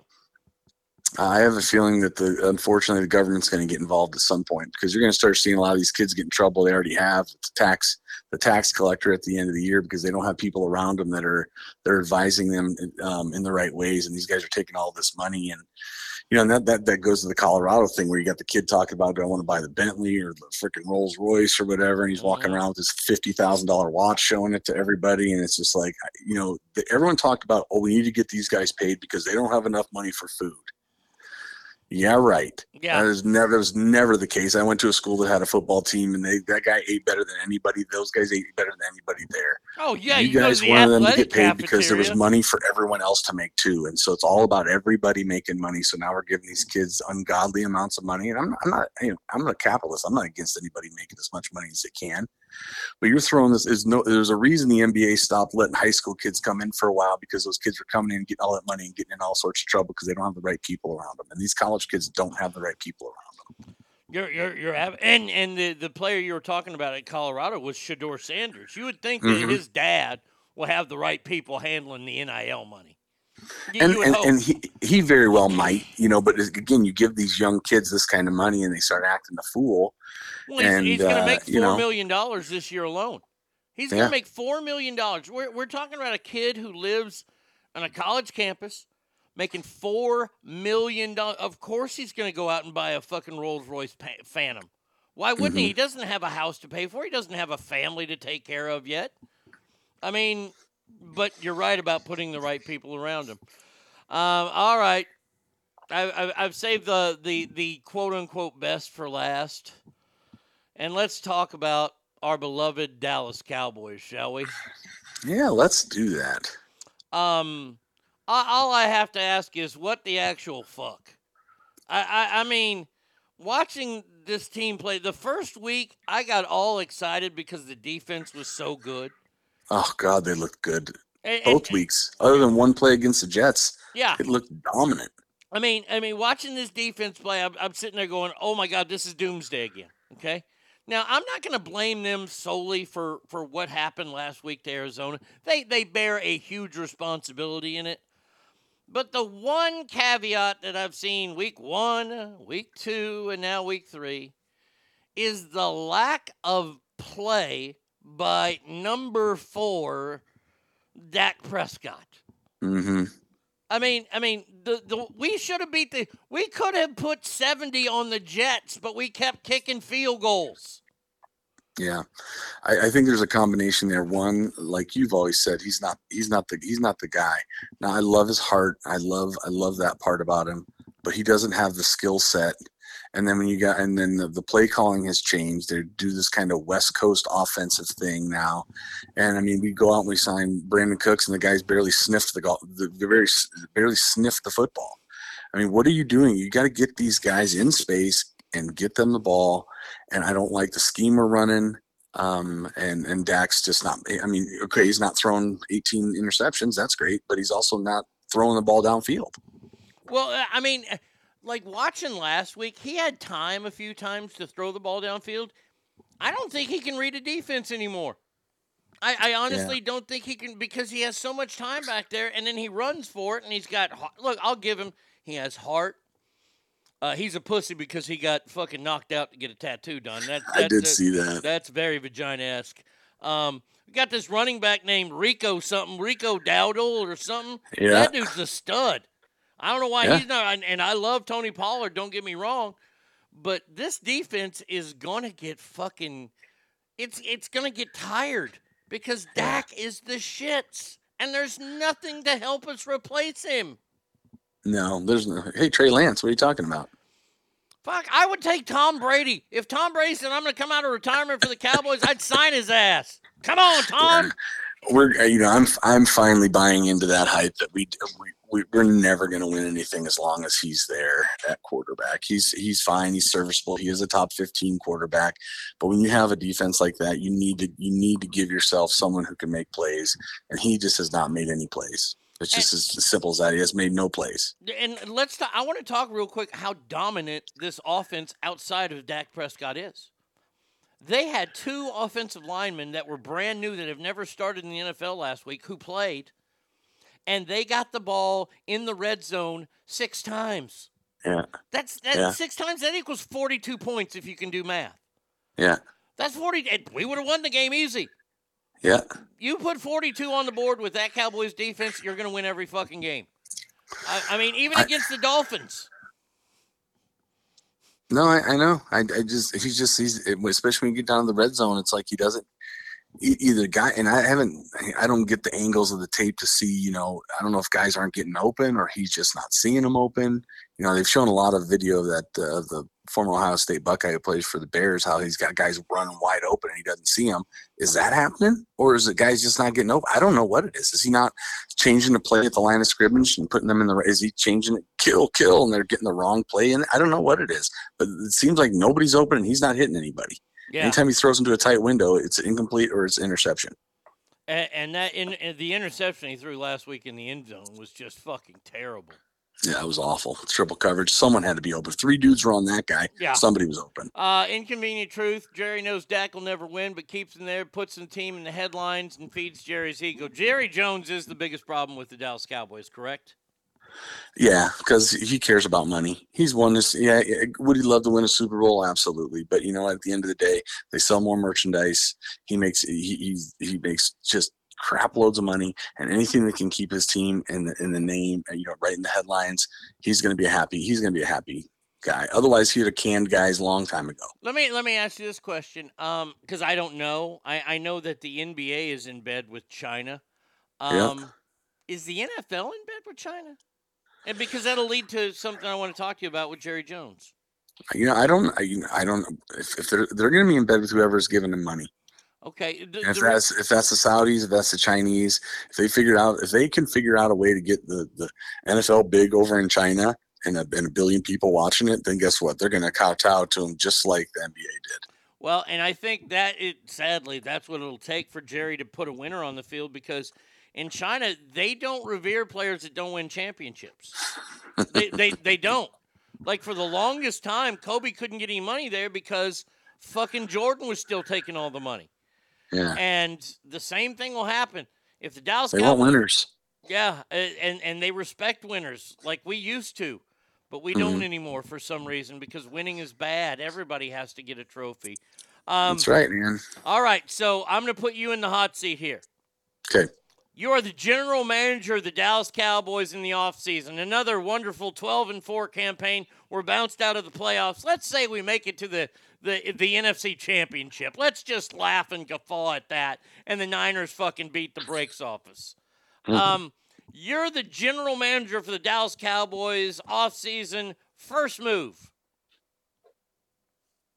First move, well, probably I'd get rid of Mike McCarthy because I don't think he's I don't think he's going to be a winning coach for us. I'd I, I, I, I'd start there, and the next thing I would not extend Dak. I'd I'd cut him. I would I don't know what the cap considerations are, but I would definitely because they're talking about how they have to extend him this year. Well, no, you don't. No, I, And I, I, would, I, I I would not time. make him one of the top five paid quarterbacks. There's no, no way in hell I would definitely not do that. Um, I, li- I like the first one, and and you got to follow a little bit of history of the NFL here. You know, no coach has ever won a Super Bowl with two teams. He just, you know, McCarthy, he doesn't have Aaron Rodgers back there. He had Aaron Rodgers and he could barely get it done. Right. Now he's got Dak, and there's no way he's getting it done. All right. So you fire Mark M- Mike McCarthy. Um. And, and, and move two was something with Dak. Let's say you can cut Dak and it doesn't kill us in the cap. So we've cut cap. Um, who do you hire as coach? Well, you're, you're, in that situation, if you want to keep your defensive guy, you're probably going to have to elevate him to the head coach. And again, I'm not, I'm not in love with that either. I, I want, I want them to go out and find the best guy. I don't know who that best guy is. I do. Is it Lincoln? Is, is it Lincoln Riley? No. Is it who, who? do- Who do you think is the best guy? Jon Gruden. Well, John you think they would, fucking you think Gruden. they'd bring him back? No, I, I don't think the NFL would let him. But since I got Jerry backing me, I can do whatever the fuck I want. Yeah, I'm, I'm bringing true. I'm bringing Chucky to Dallas, baby. I'd I'd take Jon Gruden any day of the week. And then, um, all right, so uh, we'll have a middle of the road draft. Oh, you know what? This would I okay. So, so anything else that you would do? What would you do in the draft? Because I'm going to tell you what I'm going to do if, if I'm the GM. Because I like your first move the best. Um, well, I mean, there's no way you're probably not going to be able to get a top flight quarterback unless you. I mean, I guess if someone was dumb enough to let you go up and get Caleb Williams and, and give three number ones for him or something like that, you could do that. Um, but they're probably going to end up being like the 25th pick. They're going to take some lineman or something. Mm-hmm. And, uh, uh, you know, I mean, if you got the 25th pick, I'm going to try and move up. And, uh, you know, because give them sixth, fifth, fourth round, whatever. I mean, don't get me wrong; they've done a good job. and They've got some good guys in, in the mid rounds, but you need, you need, you need. I mean, you need a quarterback, man. If you don't get a quarterback, you can get Chucky all you want. You're not going to do anything with that. You're not going to Trey Lance. No, no. See, this is what I would do. The the first thing I would do is I, I would definitely be at the combines. I'm not going to go after Caleb Williams because he's not going to be a good pro quarterback because he likes to run too much. And and this blueprint, can can we just say goodbye to this blueprint? It's not working in Carolina. It's not working in Chicago. It's not working where any of these guys are run first quarterbacks or pass option quarterbacks. You know, uh, I, I, I'm, I'm sorry. I, I don't buy the system doesn't work. It's like running the wishbone in the NFL. You can't do it because the defense is too fast. You get away with it in college because you play slower defenses. It's not and your- rocket your, science. Your quarterback can't get hit that much either. Yes. Lamar Jackson's proof of that. He keeps getting hurt. And Lamar Jackson is one of the most overrated players I've ever seen get that much money, honestly. Yeah. So I go to the combine and I look for a quarterback. I look for somebody like a Brock Purdy. I look for somebody who's a pocket passer who can run if he has to. I don't want Mhm. somebody who's dead in the pocket back there like Peyton Manning or Tom Brady. I mean, unless I get the, the reincarnation of those two guys. If they went to a lab and they created a super child, then I would draft that child immediately and, and hone his skills into being the greatest quarterback ever. But I'm going to get a quarterback. And what I'm going to do is I'm going to take that number four fella and I'm going to offer a trade to a team.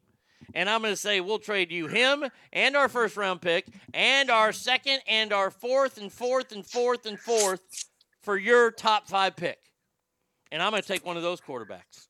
And with Jon Gruden fucking right there at the beginning, yeah, it's going to be tough a couple years. But let me just tell you, the word dynasty will come back into flavor. Hey, dude, I would take that in a heartbeat, man. But they don't want me. I mean, I I, I, I, I go to their facility all the time, and they, they ask me to leave. So I mean, it, it, it's it's getting embarrassing. I mean, I mean, I had to suffer mm. through it at Texas for a while, and then Sark finally got it. But you Yeah. know, uh, well, Hutch, I'm going to let you go, buddy. But I, I want to say thank you so much uh, for your for your time and talking on the show. It's always great to talk to you, my friend. Yeah, I'd love to talk to you, my man, and, and I'm happy for all your success, brother. All right, pal. You have a great day, buddy. Uh, that is my man Hutch, living in Montana. Talk politics, did all kinds of stuff. Second half of the show coming up next.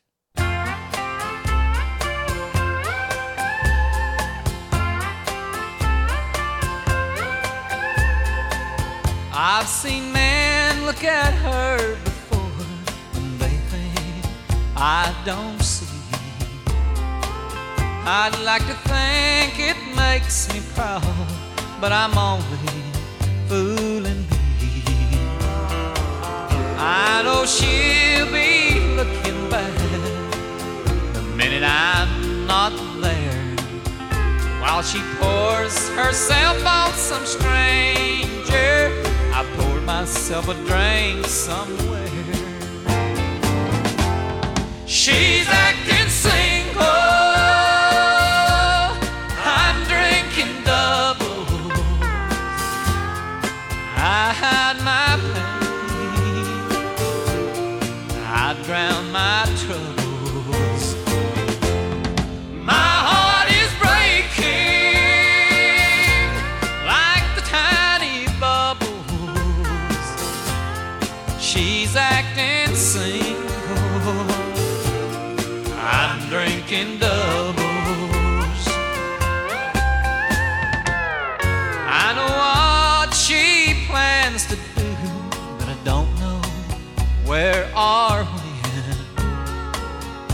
If I ask who that stranger was, she'll just say an old friend. I'm not weak, I tell myself. I stay because I'm strong. The truth is, I'm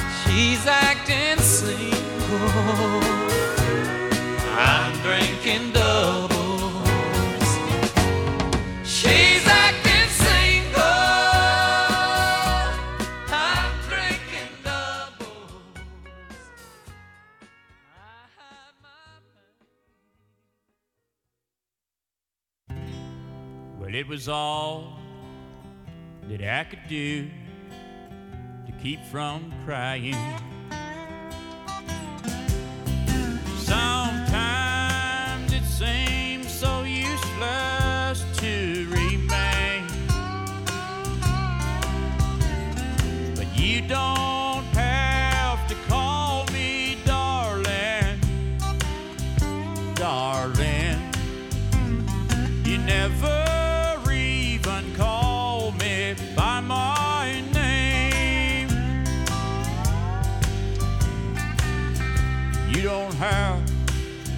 Call me Waylon Jennings.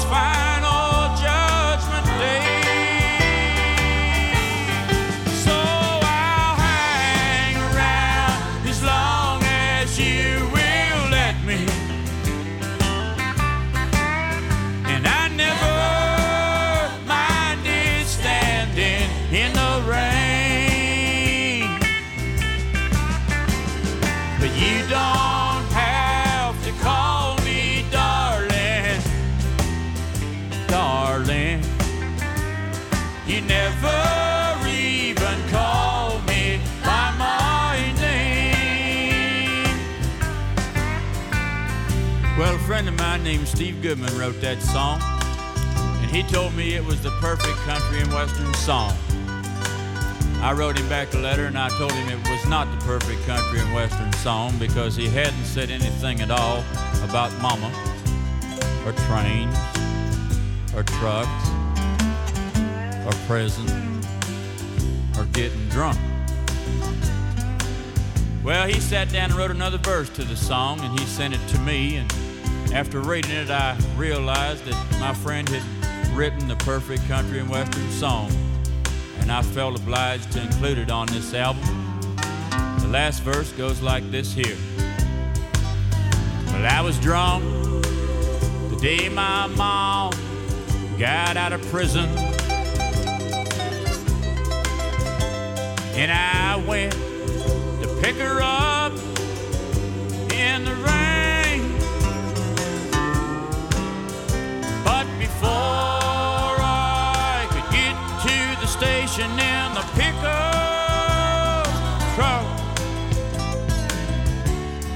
you got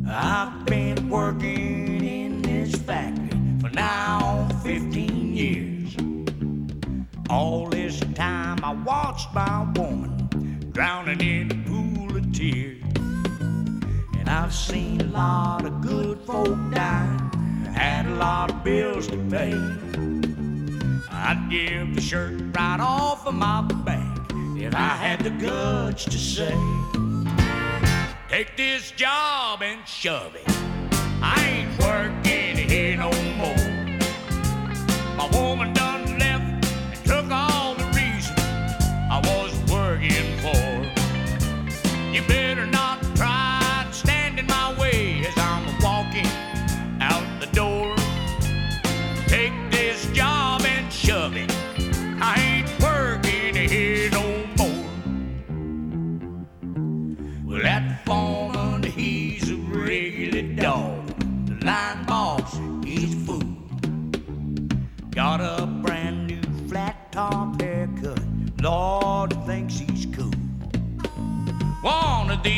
Days I'm gonna blow my top, and that sucker, he's gonna pay. Lord, I can't wait to see their faces when I get the nerve to say, Take this job and shove it. I ain't working here no more. A woman done left and took all the reason I was working for. You better not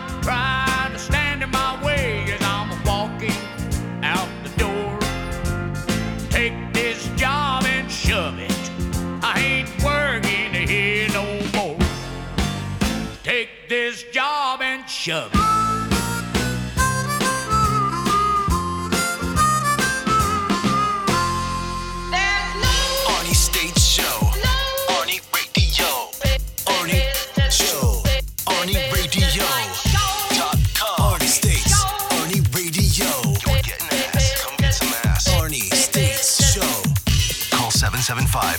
775-357-FANS or 775-376-EASY-EASY. Uh, welcome back to the big show here on a Friday. Thanks again to my man Hutch uh, for uh, being a part of the show today, talking a lot of politics. We got to talk some sports and things like that. It was a good time. I don't, I, I don't let you in into the method of the madness that goes on in this show a lot.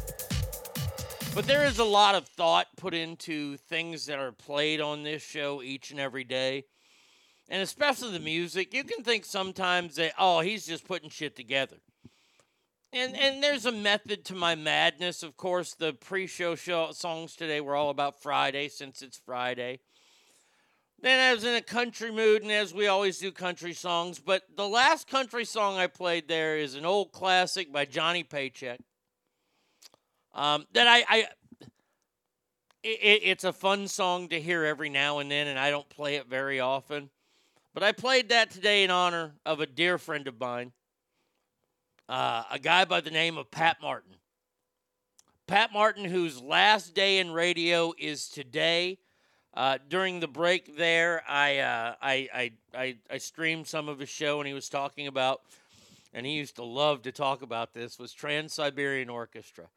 And he was doing the big build up on their show, which they're playing the Golden One Center December 1st and se- or December 1st and 2nd, I believe, two shows each day. Pat goes into detail about people that are in the band and stuff like that. And that's what, thank you, Scott, that Dianne Feinstein died. Whoa. Um, but I, I got to say, um, boy, I radio is to miss out a lot because simply.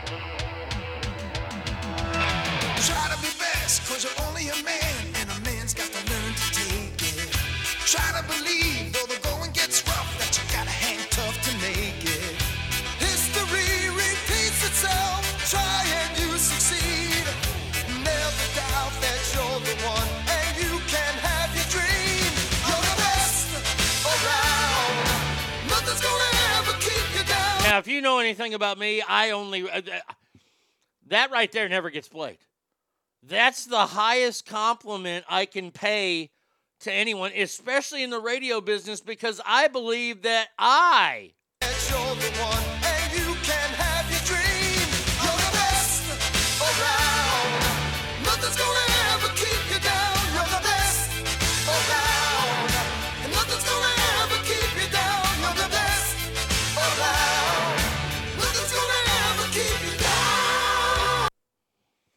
So today is Pat Martin's last day on the airwaves at the Eagle in Sacramento. Um, I don't know what they're gonna do. I, I, I don't care. It's radio. Uh, I used to care a lot about what happened in that building because I was a part of that building. I built up a lot that's in that building, uh, and it they, it has been torn down brick by brick, fucking stone by stone.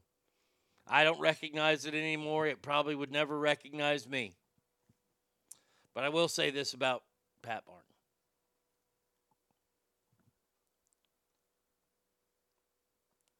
When we first came to Sacramento, we were replacing a show called The Rise Guys. And The Rise Guys was a very, very popular show for a while. And it was a very popular show inside the building as well. And then the building is told they have to hire these three fresh faces. I think only one of us was 30 maybe at the time. I, I, I, I no, yeah, only one of us. We're we're, and we're gonna replace this show. And to say that we got a cold shoulder from the sales staff is an understatement. The promotion staff wasn't too bad, but mm, there was one person who truly, truly welcomed us, and it was Pat Martin. Uh, aside from the GM and the, the program director, it was Pat. Pat came in. Pat had us at, over to his house, and he welcomed us as a part of the team. And Now, always stood out to me. And Pat's wife, Monica, is also in the radio business. She's a fucking superstar as well. I'll say it, she's the greatest female disc jockey who's ever lived.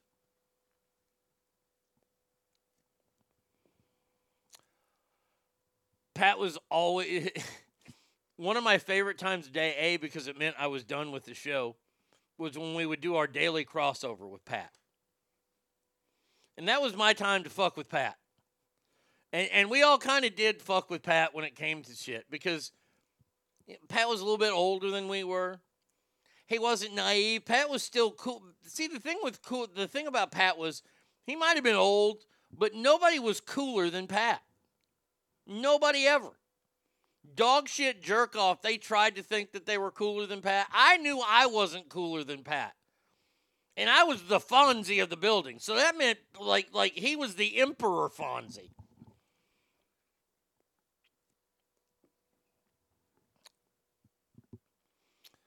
Um, never saw get Pat ever get mad. I saw him get flustered a few few times. And the thing about Pat that made Pat so awesome is that he would love to have me come in during his show. Like if I was stopping back at the building or something, and I'd, I'd walk by his building, I'd always wave at him. He'd be like, "Come on in, come on in," and he'd put me on during the break, and we we would just chit chat about stuff, and it was so much fun. Uh, he goes, uh, "Big weekend plans for you?" I said, "Well, you know, uh, I think I'm gonna, you know." I and, and I quoted I quoted the song, and I totally stole this from uh, from what you call it, uh, from from Friends, and I, I admit it. Um, I, I was gonna do a little dance. I, uh, uh, how's how's the fucking words go? Damn it! Here. Here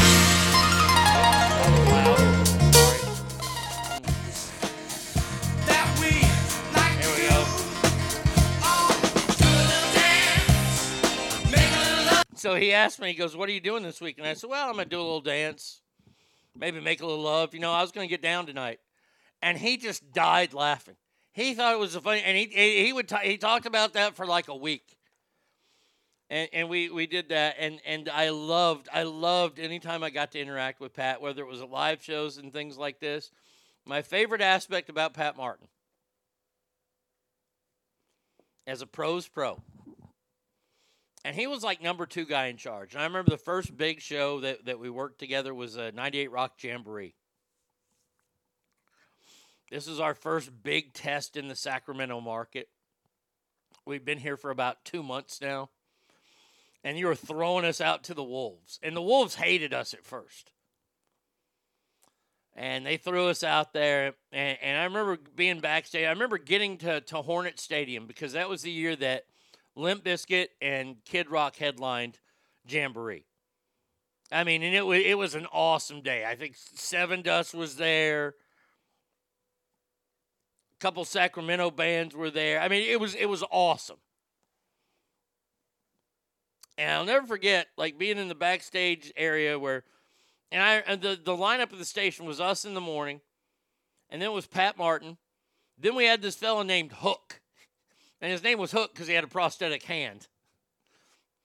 Hook was a to say an angry fella is an understatement. Hook was quite the angry fella. But we had Hook and then uh, uh, Kylie. Uh, I forget what Kylie's name was at night, but her name was Kylie, and she was just ugly and she had doll hair. Boy, but she had a crush on Scab. I think Scab probably hit that. That's just gross. Kylie Brooks, that's her name. Super nice gal, but just annoying as shit. I remember Pat back there, and and the Prince of Programming came and he addressed us and let us know that today's a work day. You know, no getting hammered, no you know things like that. And I was like, okay, no problem. I don't drink anymore, so no problem. Kylie Brooks, what a scallywag. Yeah, that's a good call, Ogre. And the Prince of Programming, Curtis, he walked off. And then Pat, who's second in charge, who everybody's looking up to, because Pat knows like all the band managers and he knows everybody and he gets everything moving, right? And and this is in 1999 or 2000. It, what what right? Yeah, I think it's 1999. Pat looks at us and he goes, "I'm gonna tell you this right now. I'm gonna be the first person to say fuck on the stage today, and nobody's stopping me." And he walked off. And I just started laughing. I was like, wait a second, we can say fuck on stage here? Everybody's like, yeah. I was like, oh boy. And uh, I, I, I, like I said, working with Pat was great. And then I remember uh, every once in a while I was asked to be a representative of the morning show at, at different shows.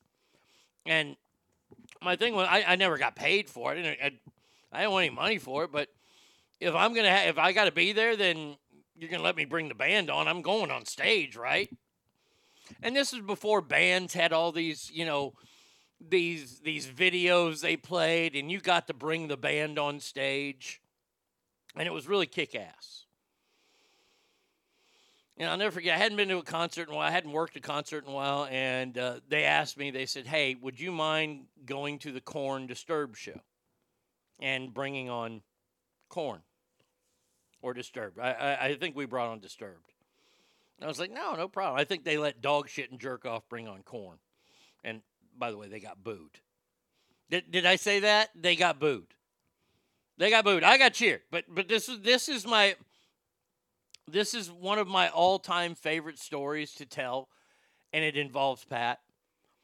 I'll never forget I got to this show and I hadn't been to a show in a while and I never ever sat on the floor cuz I was a target. I would never get in a mosh pit. I would sit up high cuz that was the only place to hear anything good at, at Arco back in the days of Arco cuz the acoustics there sucked unless you sat way up high. So I was sat up way up high. So I remember I was coming down because they, they, they like texted me or something said, hey, we're ready for you in about 15 minutes. I said, okay.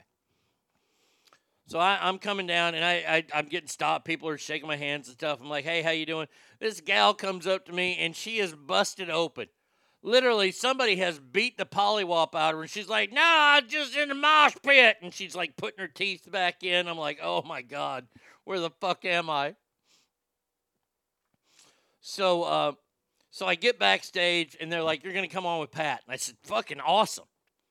Pat looks at me and goes, I'm to say fuck first. I was like, I'm sure you will. And of course, Pat comes out there and Sacra fucking Minto, what's up? And this was after a, a huge event had happened on our show. And Pat did this, and I will always love Pat for this the huge event was there was a Monday Night Raw in Sacramento. Um, And if you look back on it, it, it's the one where Kurt Angle drove the the milk truck into the ring. And you can see me. I'm in the second row in a big white shirt and a white hat. I'm wearing a, a, a white, probably Arnie shirt with a Texas hat on. Because back then, that's all I would wear is Texas hats. Now I only wear A hats. See 4t5printing.com. See my hat today. T-shirt time. So I'm sitting there, right? And I get a call during that event from Tommy. He's like, "Hey, man." I was like, "What's up, buddy?" He goes, "He goes, "Did you see your sign?" I said, "I have a sign there." He's like, "Yeah, it was on TV, and I was recording Raw anyway." I said, "When when did it go up?" He goes, "It went up about ten minutes ago." And I looked on my watch, and I was like, "Okay, I know where to fast forward to." And that's where the first sign was because everybody was saying Mick Foley is God. Mick Foley is God. Well, somebody in the audience had a sign and it said, Arnie is God. And it made national television to where my best friend in Texas calls me and says, Holy shit, there's an Arnie is God sign. Of course, I go home. I fast forward to it. I see it, and I'm I'm just in hysterics. I'm like, this is great, right? Next day we go on the air. We talk about it. We almost convinced somebody to get it tattooed on their forehead, the letters AIG, and it it stuck ever since then. We still use it to this day. The AIG, the AIG T-shirt was our greatest selling T-shirt of all time.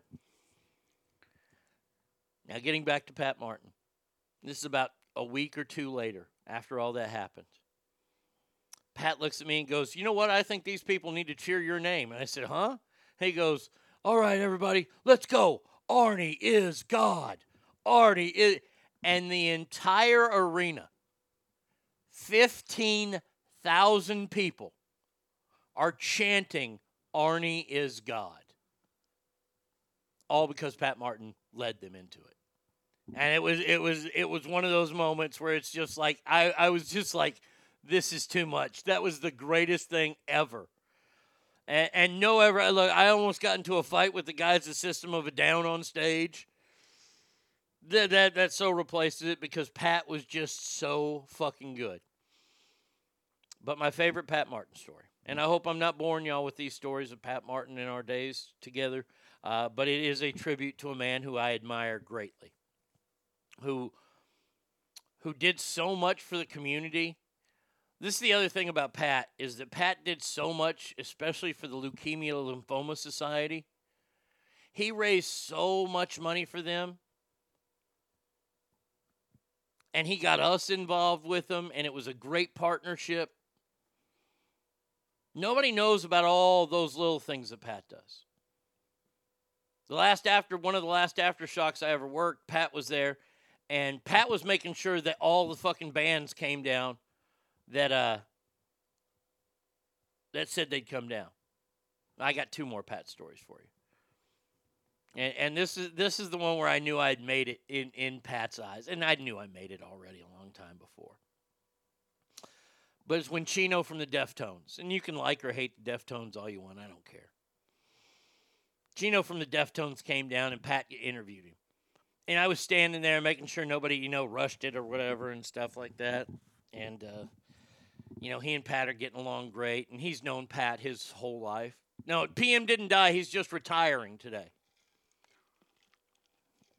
B. Coop says, I got to boo dog shit at Ozzfest. It was great. He's such a fag. No, I'm not. I, I know I'm talking like, but but he it, no longer on radio. Um, so I remember Pat gets up, the interview's over, they hug each other, and uh, the station manager, the ugly shirted station manager, he's like, "Hey, can we get a picture? Can we get a picture?" And as Chino's walking by, I said, "Hey, t- I'll tell Chris Payne." You said, "Hey," because he and Chris Payne know each other and they're friendly. Uh, at least they used to be, and they kind of look like one another. And Chris is a huge Deftones fan, and he left. The, the whole story is just Chris being Chris. And he shook my hand, and he kind of looked at me and said, "Oh, okay, yeah, cool." And he walks off. Right? Didn't really blow me off, but was he was a rock star, and I was just somebody standing there mentioning Chris Payne to me. And as I walk back behind the tent, Pat goes, Hey, can we get Arnie in the picture? And Chino looks at Pat and he goes, Holy shit, Arnie's here. And I heard it, which I'm the wrong person for that to be heard by. And I'm like, Yes, sir, I am. And the look on Pat's face when he said, Holy shit, Arnie's here, and the look on our station manager's face, they were like, Oh my God, he is that. And, I and I walked up, I was like, Hey man, how you doing? He's like, I'm so sorry. I, I didn't know. I was like, Hey, he goes, "M- Me and my son, we listened to you. I think you brought my son's band on, but we used to listen to you when I was recording this. Uh, would you mind if I got a picture with you? And I just started laughing. I was like, no, I, I don't mind that at all. And he's flipping around with the phones and he goes, he goes, God, I hate when people do this, but now I understand. And that was one of the coolest things, and it happened right in front of Pat. But my favorite Pat story, that's the same aftershock. I got to finally meet you. Uh, and that's the profile picture. Yes, yes, it was. That was a great aftershock. By the way, big ass fan, I know that you've been trying to log on and I blocked you the other day. Uh, I need to see you here in the, the listener contents that I get. If I don't see you on there, I can't unblock you. So I'm, I'm looking for you. I keep checking. Uh, but you keep up the good work, my friend. Um, I just saw Scott's note about uh, Dianne Feinstein dead. I'm going to say is finally, and maybe in a few others dying, in the country might have a chance yet. Yeah. So um, Pat used to hold these parties. They're kind of like, you know, staff gatherings, uh, these these hey, let's all get along things. You know, hey, we're all a team here. And uh, he had us over to his house. Pat has a lovely house, beautiful house, right? He was having tri-tip, all this food and stuff right there. And it was important. He he said he even went to the leader of our show and said, "Hey, it's important I have you guys there." I didn't really want to go, but I was like, "Okay, I'll go to Pat's, eat some free food, whatever." I said, "Is he going to have the game on?" Because USC was playing Ohio State. I'll never forget that. He's like, "Oh yeah, we'll have that game." I'm like, "Cool." So the staff showed up, dog shit, jerk off, in which we didn't hang out with them. We were in the backyard most of the night. Um, I think that was before Mikey and Pat was a midday guy, so I don't know who the night person was. I don't know if I think it was that Lee girl, whoever Lee was on the. show. um, she came over, but also the band Tesla came over because Pat is very good friends with the band Tesla, and Pat will tell you that he's very good friends with the band Tesla. Now, we had a little shtick on the show. And yes, this was a shtick. This was not a segment. We didn't care much for Tesla. Now, now, truth be told, I don't care. I, I, I, I, wouldn't I wouldn't go out of my way to disparage them unless I was, you know, playing a role on the show. And I'm not ever going to go see them in concert because their music is. Uh, I understand a lot of people like it, and I'm not knocking them. It's just they're Tesla, and and they're like Sacramento's big rock band. I'm like, wait, wait, what, didn't wasn't Night Ranger from Sacramento too?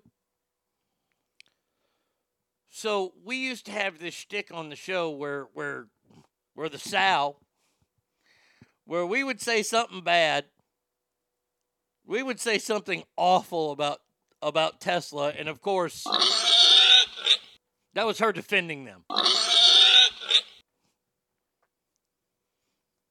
And it was it was a shtick. We didn't really mean that they were like worse than abortion. I think that's something I might have said. And you know, back 20 years ago, that was pretty bad. Well, I went to a strip club in Rancho uh, Cambodia, and the lead singer from Tesla was the DJ. His voice was very high pitched and sucked.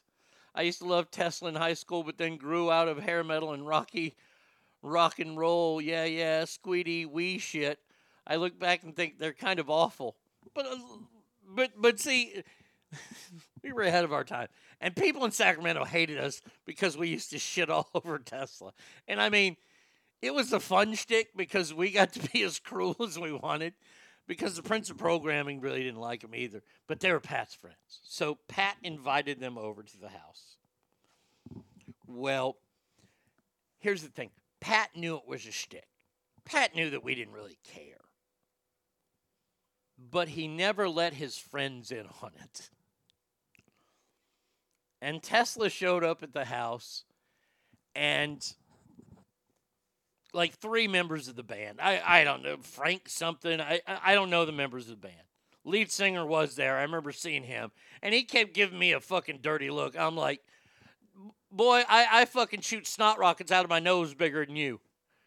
He keeps giving me looks, and then there's there's another guy inside, and I'll never forget this. They're fucking just trying to hammer us, and we're just having fun. We're I'm there for the barbecue, and and and they're just getting mean, but but they're nice to they're they're, nice to because they keep saying that that, that she liked and, and and then she one time she goes, well, I I said I used to like you. That was the last straw. Pat's like, hey, Arnie, the game's on. I was like, oh, okay, cool. So I went in and watched the game. Um, I was in Tesla mini, a video many moons ago. Uh, my first concert was actually Tesla. It was a video shoot for The Way It Is. You had to donate canned food to get in and be in the crowd. That's cool. Arnie, you were the one that came up with bad. No, I was not. No, that was not me. That that was not my segment.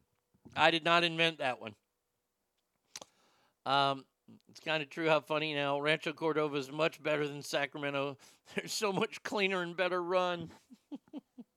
so I'll never forget the the part that pretty much ended the night for us is that one of these members of Tesla was showing off, and this is back when the iPhones were brand new.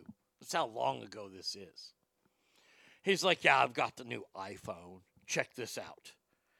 And he's showing us like these these text messages and things, and I and and, and I just look at and I completely ruined his vibe. I look at him and he's telling me all the, the great things about it. You remember back then, you had the iPhone. iPhone people were like CrossFit people. The first rule is tell everybody that you're an iPhone fan. Just like CrossFit, the first rule of CrossFit is tell everybody you do CrossFit. And he's showing me all this stuff, and it's not computing me, and I don't care. I really, at the time, I'm, I'm like, and and instead of me going, ooh, wow, that's cool, I just go, but isn't it just a phone? Because you see, they had rubbed me the wrong way outside, and I was like, well, it's time to start rubbing back. And and by the way, I'm watching the game, and he has talked about this fucking iPhone for at least 40 fucking straight minutes. He's talking to the, the prince of programming who's there to probably make sure nobody fucking squabbles. Finally, I get up to get something to eat, and he's like, "Hey, did you uh, did you happen to see? Did you want to see my iPhone?" I'm like, uh, "Okay." I'm like, "It's just a phone, right?" And he's like, it, it, "He just he just kind of like walked away." I was like, "Well, I guess it's time for us to go." But Pat never ever let them in on the stick. That's how much of a pro Pat was. I love Pat. But there you go. There's my there's my tribute to the one and only Pat Martin.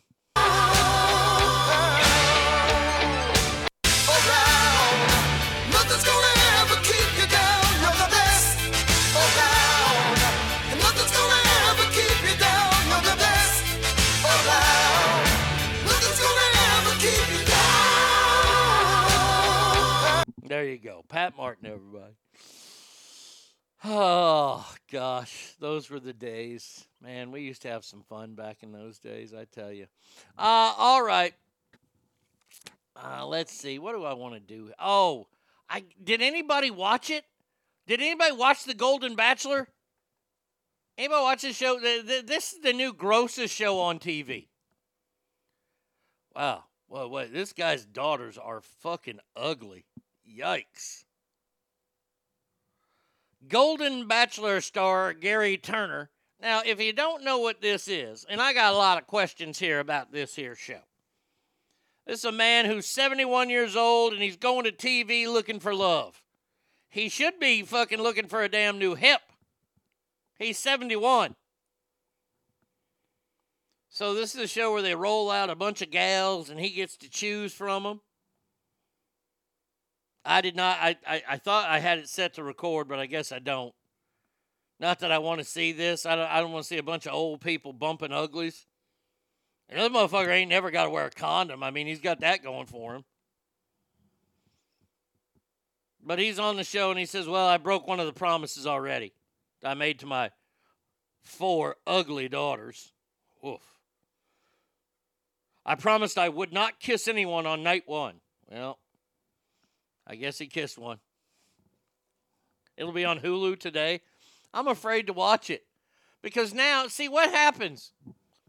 You know how they have them shows Bachelor in Paradise for all the people that get voted off the island?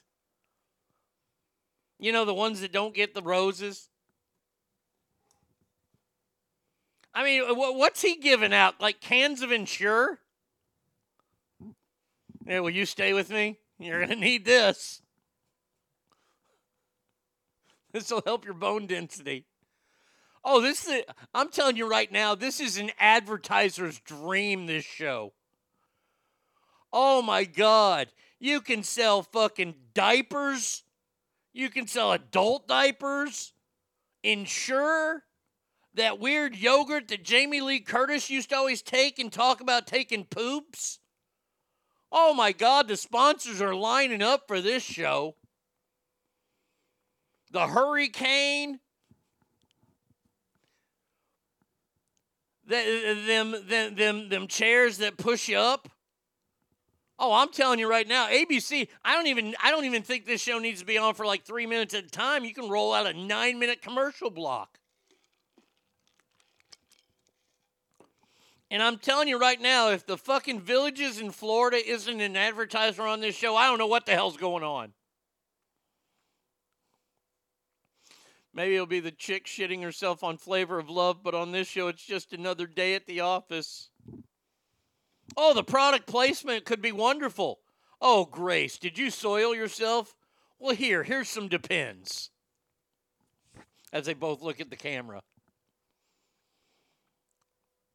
So here's my question I got. So those people that they kick off that, that go to the All Star show and then they go to, you know, Bachelor in Paradise, they going to be sending them old gals on this now? I mean, because they, they, they like to mix up the Bachelor and the Bachelorette. So why not send the old gals down there in their 1920 types, you know, fucking bathing suits? Uh, pardon me. Can you help me on with my swim cap?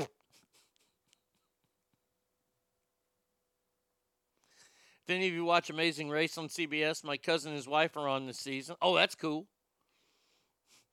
And here's Tom Selleck to talk to you about reverse mortgages. Oh my God. The the the nine ninety nine a month insurance plan? Oh, if I'm an if I'm an ad exec for ABC right now, I have bought a new home in the Hamptons.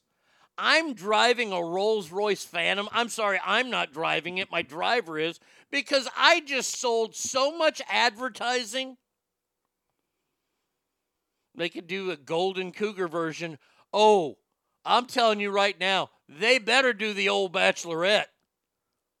Uh, I want to see. I want to see how many fucking of these guys there are out there that look as good. This guy's 71. He looks better than me.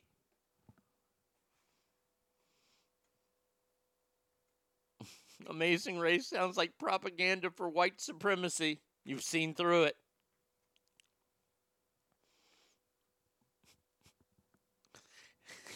Can you imagine one of the guys getting out of the limo in a walker?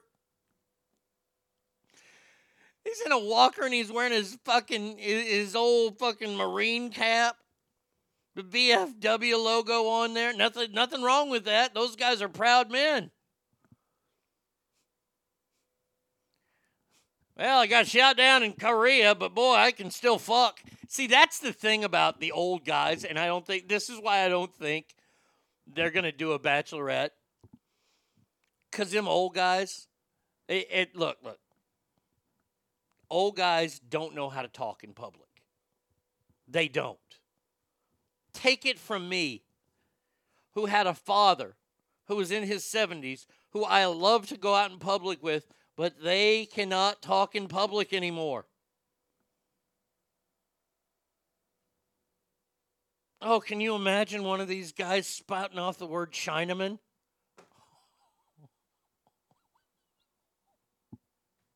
God forbid. God forbid he'd be like, oh, I didn't know the gal was colored.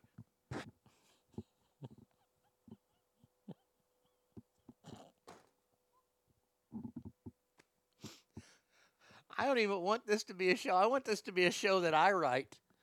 Oh my God. Oh my God. This would be so fantastic. So Joe Murphy is auditioning for the show when? Oh, he would have to be one of the bachelors. Could you imagine Joe Murphy on a dating show? Viagra could be a sponsor. Oh, absolutely. All those products for like moisturizing down there. Fucking KY is a giant sponsor.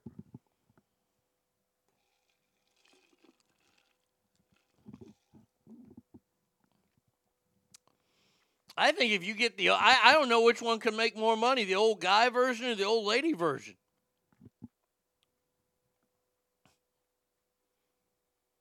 See, I don't want to watch it now because I've made it way better than it already is.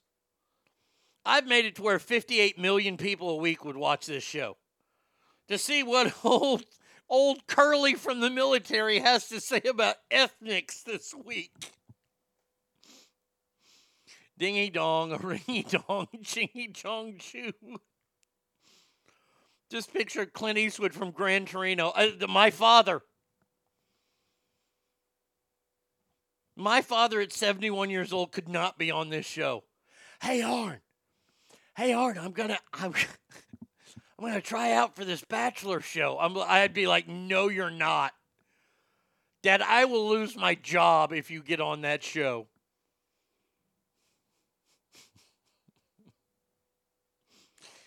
You wouldn't see a picture of my dad in a tuxedo there with me with my arms around him. My arms would be folded and I'd be frowning, shaking my head no.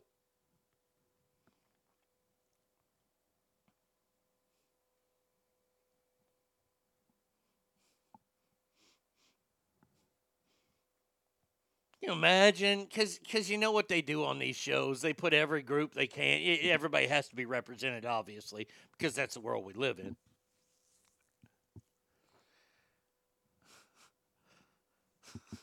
Okay, I, I'm envisioning the show right now. Jerry States on The Bachelor. First limo piggies. I would have to be a part of this show because I, I would have to get his reaction to every gal that gets out. First gal gets out, white gal, blonde hair. Oh, I like her. Hey, Art. Hey, hey, that one's okay. Keep her around. Be like, I can't help you, Dad. God forbid if a black woman got out of the car. Just God forbid.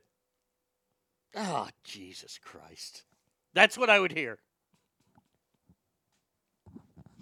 I hope you guys are finding this as funny as I am.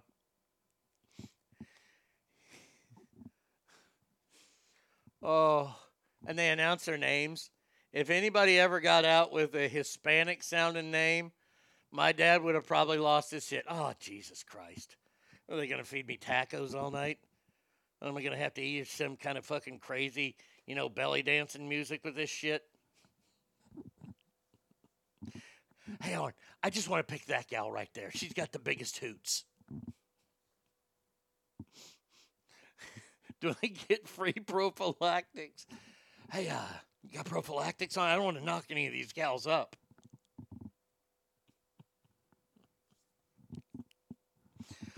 Oh my God. I would pay to make that happen.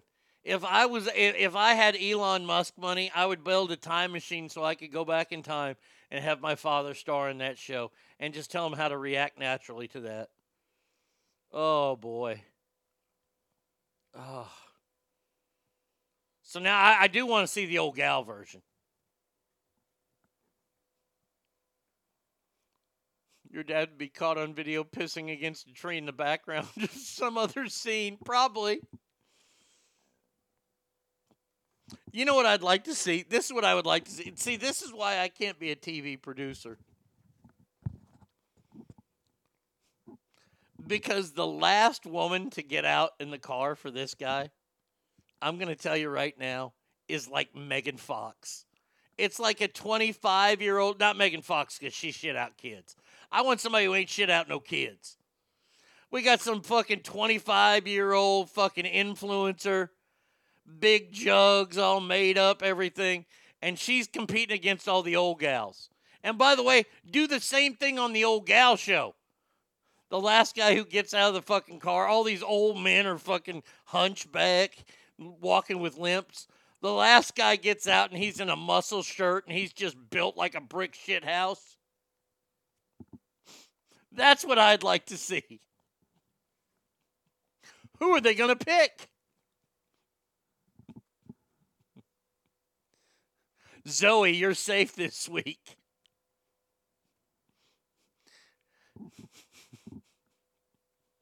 Beatrice, you're gone.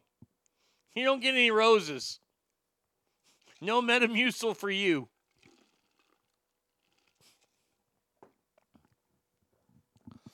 See, that's something that people would watch.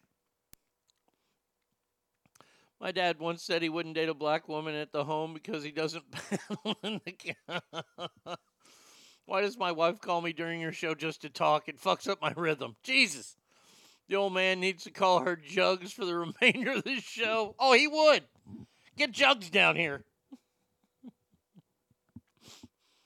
My father's dating show would be worse than Flavor of Love. Oh, I mean, for the culture, for the world.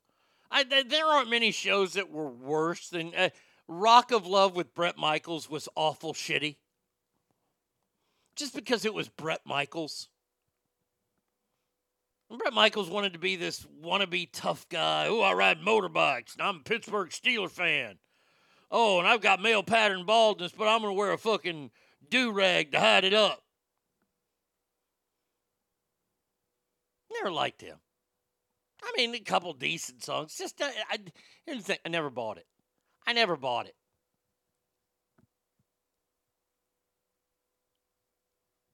See, I think he could probably be a lounge singer or a, a cruise ship entertainer. Flavor of Love was the shittiest, literally. I mean, uh, you know, the premise of that show, and, and the, the, the funny thing is, I watched Flavor of Love for a little while. The premise of that show is women are fighting to be with Flavor Flav. Like they're honestly wanting to date a charcoal briquette. I, and I love Flavor Flav. Flavor Flav is dark.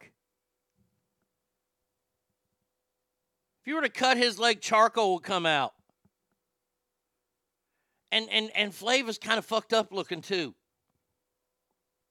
That's the other thing about Flav. Flav ain't, ain't Flav ain't a handsome fella. So I'm supposed to believe that these gals are really going after love with Flav and they're not going after his money? Really? The star of Bret Michaels show was his obvious hairpiece and bandana. See, that's back when VH1. I'm on a tangent now, so I, I'm just going to start speaking. See, that's back when VH1 was great. I'll say it. VH1 at one time in our history was great. It was never as great as MTV.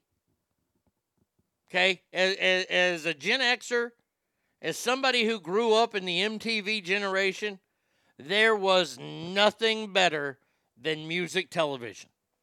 Flav was so black, Stevie Wonder sees him all the time.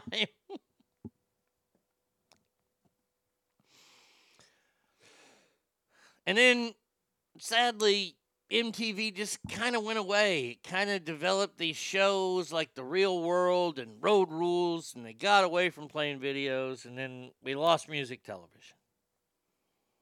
It was replaced with crappy show after crappy show. And some executive at VH1 says, "How about we do Flavor of Love, where we do a dating show?" And they, and I mean, honestly, that that right there, that that would, if I'm an executive, I'd be like, "That's a winner." I don't know how well it did in the ratings. Don't care it was on for at least one season. Then Bret Michaels comes on. I think Bret Michaels had like two seasons. But the true the true royalty of VH1 stood with only one man.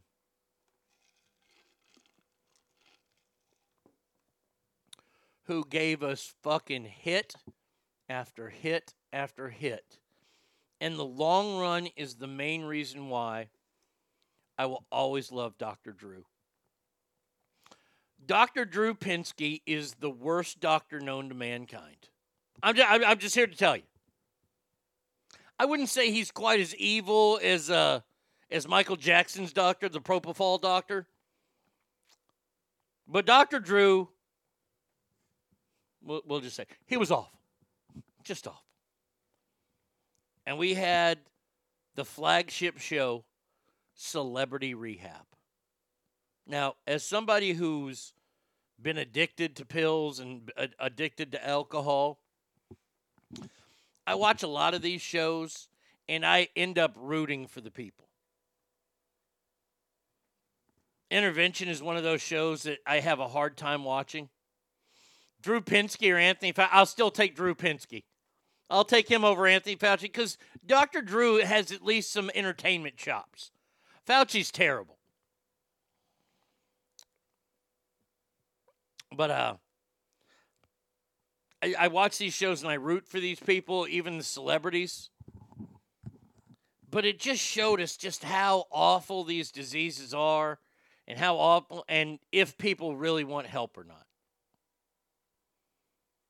Oh, VH1 started all those shows with the surreal. Oh, the surreal life was fantastic. Oh, M, uh, MC Hammer was living with like Macaulay Culkin, and they were living in like Glen Glen Campbell's old house. But Celebrity Rehab brought it home. And season after season was great. And then they did Sex Rehab, which was I still don't understand that one, but it was phenomenal. But I mean, the celebrities that they had on that were so fuck Jeff Conaway. Jeff Conaway was one of the greatest on that show. Gary Busey was on, thinking he was a counselor. The Amber chick who was on drug rehab and, and took all her pills from her mom, and then she was on sex rehab. Whew. She was in that LA Story movie. She's a model, but whew, she was hot. I think that she was on sex rehab because she needed a paycheck to pay for the pills for her and her mama. So I think that's why she was on that show. Janice Dickinson. I mean, it was so great. And the best part was is that most of the people, and the one that the, my my all time favorite was, was Brigitte Nielsen. Brigitte Nielsen, who fell in love. Brigitte Nielsen fell in love with Flavor Flav.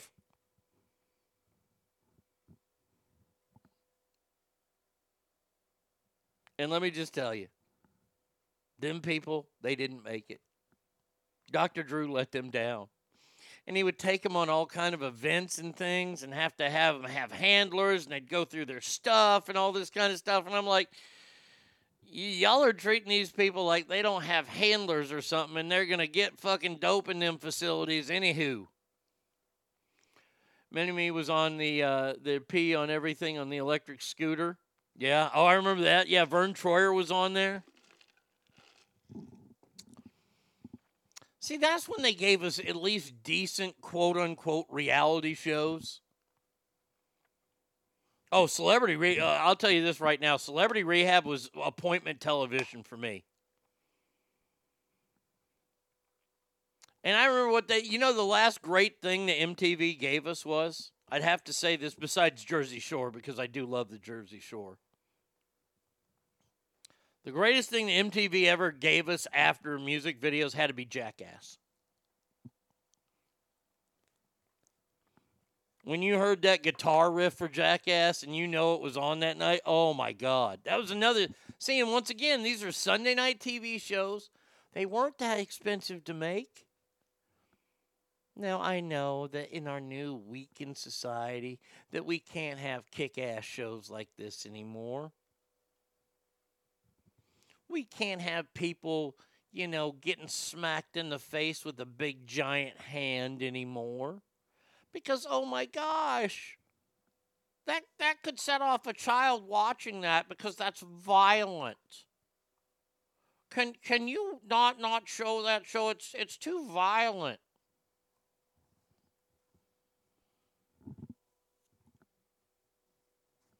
As I stated, I had my ups and downs with demons. And the closest I, I, I did stay a detox for 10 days. But that was nowhere near my as fun as my, my stay at the uh, state run mental hospital. That's right. That's right. I was 5150. And I tell you, not only was it the greatest thing for me to wake up and see what I have in this life, but man, oh man, see, and this is where I knew I was going to be different and I was going to be better. And I finally realized a lot about myself at this time. And I realized what I need to look for in society. And what I need to look for in society is always the funny. I always have to look for the levity when it comes to things. When they checked me into the facility, um, I was not in a good headspace, obviously. But you know, they did everything. They gave me, uh, they told me what room to go to, and I sat, slept on this little like beanbag mattress that was terrible, on this hard ass fucking box. I was supposed to sleep there. Now I told the, uh, I told the physicians there that I was on pain medicine for my knees. So of course they gave me my pain medicine, and I had a prescription for it. So, um, so what I would do is I would take all the pain medicine they'd give me throughout the day, and then I'd take it at night. I'd, I'd, I'd tongue it, and then I would take them all at night. I'd take like eight or nine at night, and then I could sleep. Out of all the jackass debauchery, you picked the right giant hand. They dressed their dicks up like a mouse to attract by a snake. I, I understand, uh, Mr. J. I look, look. I went with a, a very, very vanilla one to show you how weak society is. That was like prison there because there was no Dr. Pepper. There was no Dr. Pepper, no. And I couldn't chew tobacco there either.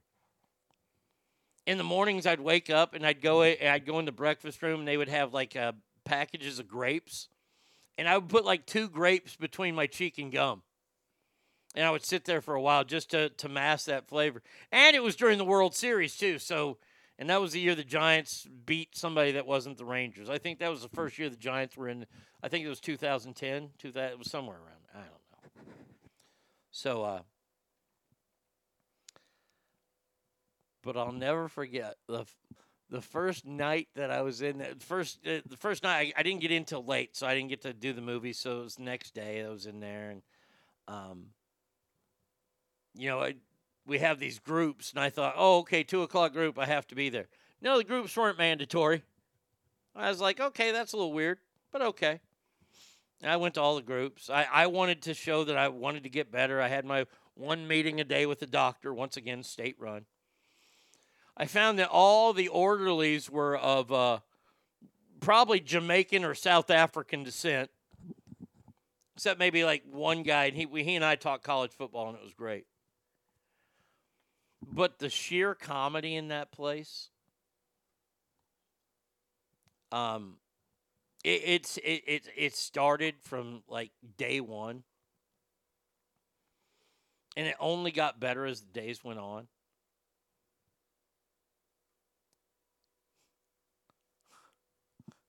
Day one is when when they introduced, uh, and and I found this to be funny. They wanted me to start journaling. Well, I wasn't going to journal. I was going to start writing a comedy show. And they give me this pencil that's made out of rubber. And there's there's graphite in it but no lead. There's no point. And you have to fucking hold this thing down to write with it. I mean, you're you're almost destroying the paper with it. Now I remember telling the doctor that first day, I said, "Fuck, I'm going to have the forearm of a 13 year old after writing in this." And he started to laugh, and I started to pick up on stuff. Day two came along. I think I was there for five days. Day two came along, and that was the day that my dad visited. And it was hard. It was very emotional. I'm very, I, I don't regret many things in life except mainly that look that my dad gave me when he walked in. My dad, my dad never pitied me except at that moment. And I wish I could do anything in the world to take that look back, but I can't. But my dad saved me that day when we're sitting there and we're talking, doctor's over in the corner listening, and uh, I, I believe uh, was there, And my dad looks at me and he says, If I known you wanted to do this, I would have given you some of my blood thinners. and the look on the doctor's face and the look on was one of the most priceless things I ever saw. And I just started laughing. And dad started laughing. And from that moment on, I knew I was going to be okay. I knew what it took. I busted my ass in there. But the story still happened there. So that night, or the next day was, uh, next day was was, kind of fucking great because next day, uh, I used to wake up early because obviously I, I, I did morning radio, so I was woke up early. So I'd walk down to the cafeteria and I'd sit in there, and it was silent and it was nice and everything in there. And a new girl had just been brought into the unit. Probably like 21, 22. And she's like, Can I eat in here? Well, I was like, Yeah, can. Yeah, the food's over there. Because they put the breakfast out early. I was like, Yeah, you can get whatever you want. I think everything's over there oh, it's okay that I eat. And I was like, yeah, this, I guess is where you're supposed to eat. It's like, oh, thank you, thank you. So she loads up right on shit and she's eating, and more people start walking in. And then just out of nowhere, this girl, and and and like I said, she was like 22, 23, thin, just you know, your your typical kind of fucking, you know, fucked up like thin chick. Just out of nowhere, she rips off one of the loudest burps I've ever heard in my life. Just didn't say a word. I'm fucking dying. I thought it was hysterical. I mean, she didn't like see me laughing at her or anything, but it was fucking awesome. So then, as the day progresses, I've started to notice characters in this place. Um, the two really, really drunk guys that are still drunk for some reason. This one guy pissed himself the night before, but he hasn't had a drink in three days. These are the stories why I'd wish you'd do an audiobook. I'd listen to the audio files for years in the future. Well, you can. I have that. It's at arnieradio.com. So you got the two drunk guys, right? And you got this one homeless gal. It's just she's taking as much food as she can because she's like stuffing it away. But my favorite guy in there was this dentist. And this dentist would just sit in his chair and he would just he would he would it, it, was like he had fucking tourette's he would just spit something out and it was fantastic and this day is the day that i noticed because that night i was going to a, they had an aa meeting and, and like i said after my dad's moment of comedy, I saw all the comedy in this place and I enjoyed it. And this is why I tell the stories because they are funny stories. Um, he woke up and he goes, Marilyn Monroe's a piece of ass and I'm going to fuck her. Now, mind you, he was sleeping in a wheelchair in the middle of the cafeteria when he woke up and said this. So, of course, I laughed. So then that night is the AA meeting. And I'm sitting in there. And I've been to my share of AA. At this time, I think I had 16, 17, 18 years of sobriety. And I'm sitting there and, I, and I'm listening, and we're going around the room. And the, the guy, God bless the guy who's the chair of the meeting, he's like, Oh, I'm Jim, and I'm an alcoholic. I've been sober for two years. I'm like, yeah, All right, good for you, Jim. And then the guy co chairing the meeting, he's been like sober for two and a half years, right? And, and, and these guys are giving it their all.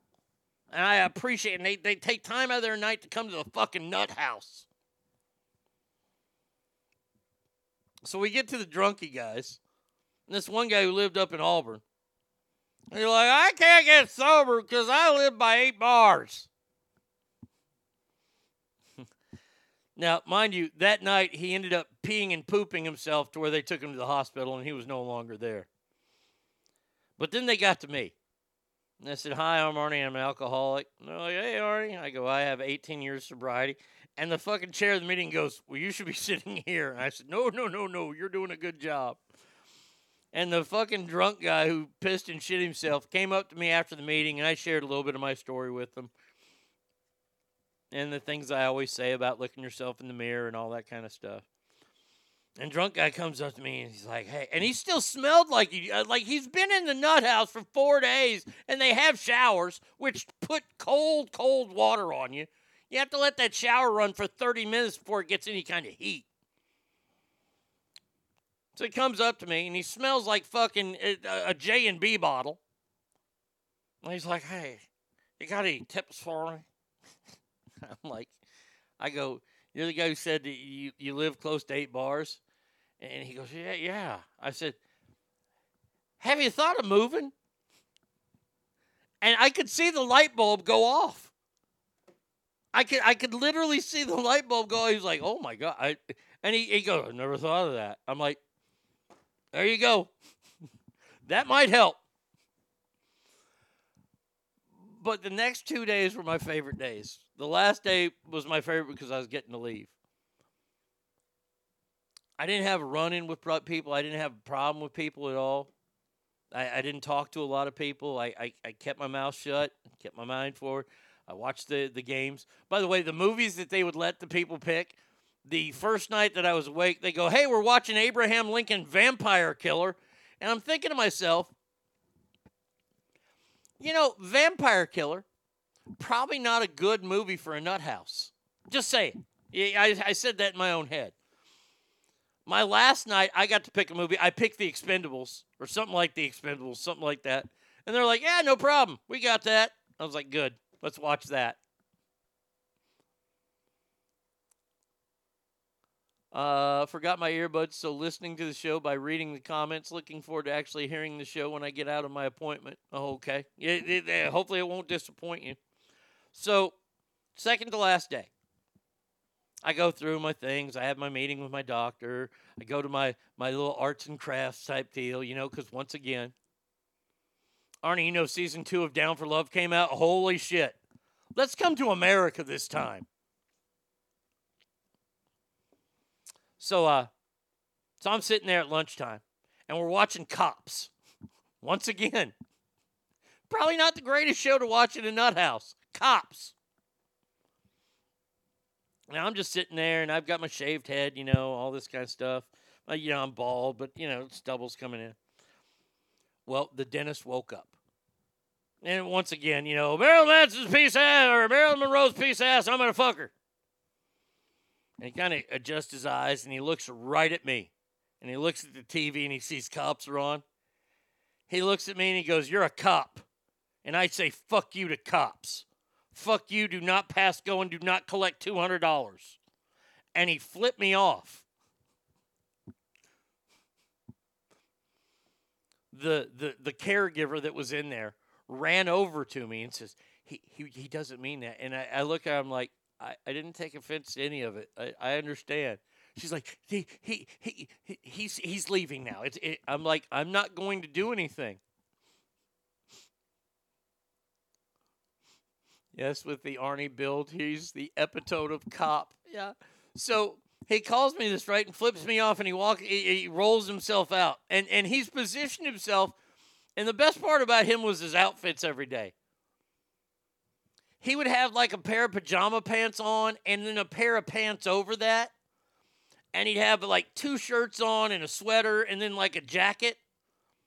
But he would always keep his one foot that he had that didn't have a shoe on He'd keep his foot in the sunlight because that's what kept him warm. So he pulls his way out of there in the wheelchair and he goes and I didn't know where he was. I was I, I thought it was funny. I, I, I thought it was hilarious. I was not offended by it at all. So I remember I came out and I was going to go down to my room.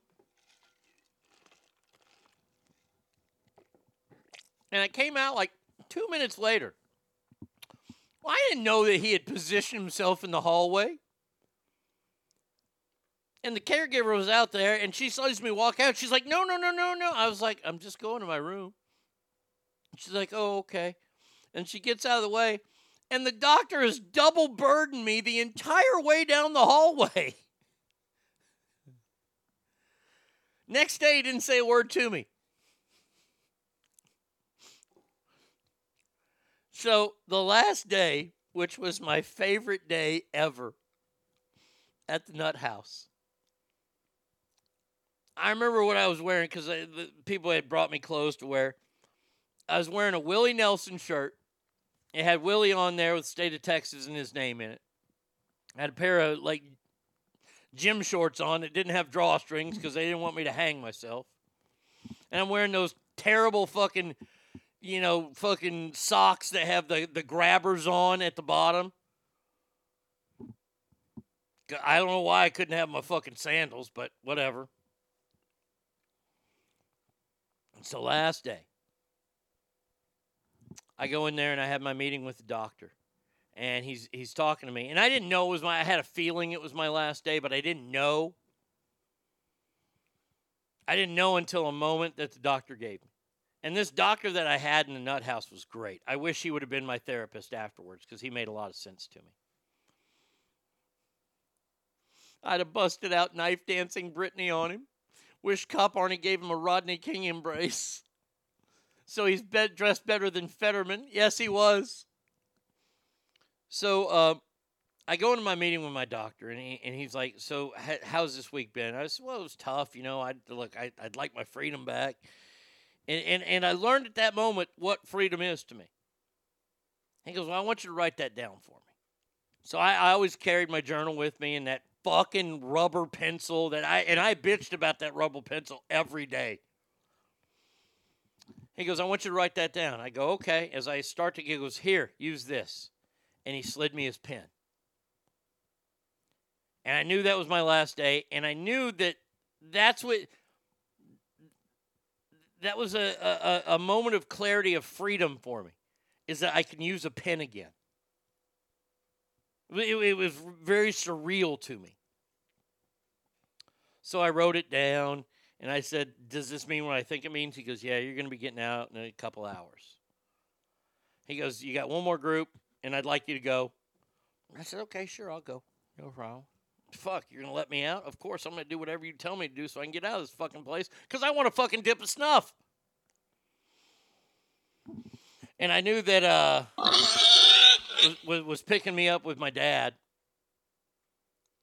And, and they're like, "What do you want to?" I said, "Bring me Copenhagen, and we're going to McDonald's afterwards." And they're like, "Okay." So um, I go to my last group.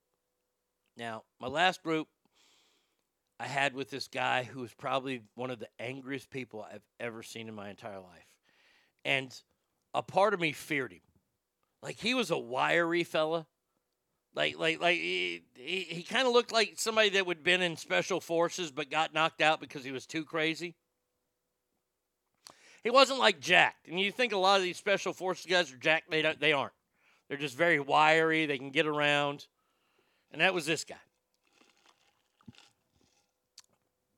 And this guy had been in a few of my groups before, and I like to call him the mumbler. You know most people mumble like this when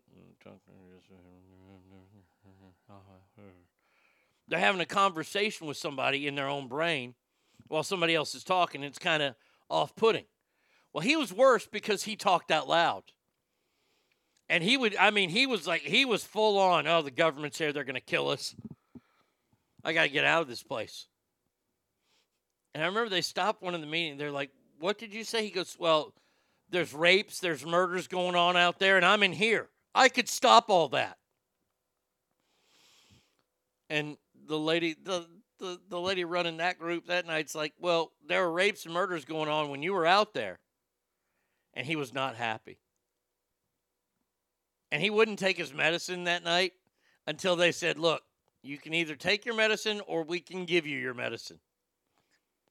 And I think he's been given his medicine a couple times, so he acquiesced and took his medicine. So last group we're sitting in there. And this doctor is doing a role playing scenario with. And it's on anger. Obviously, I need to be in that group. So does fucking Mumbles.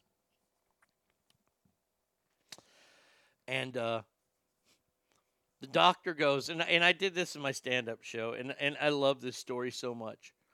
the doctor goes, "Okay, we're going to do a scenario here where you're walking into a convenience store and you want to get the new lottery tickets."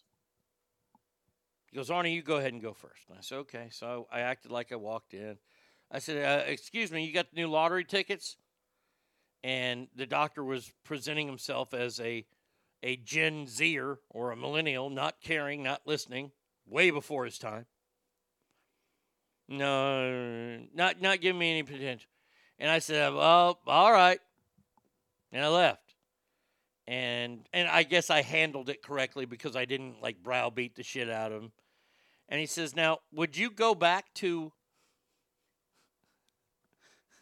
I'm laughing because I already know the punchline of the story, and it's so great.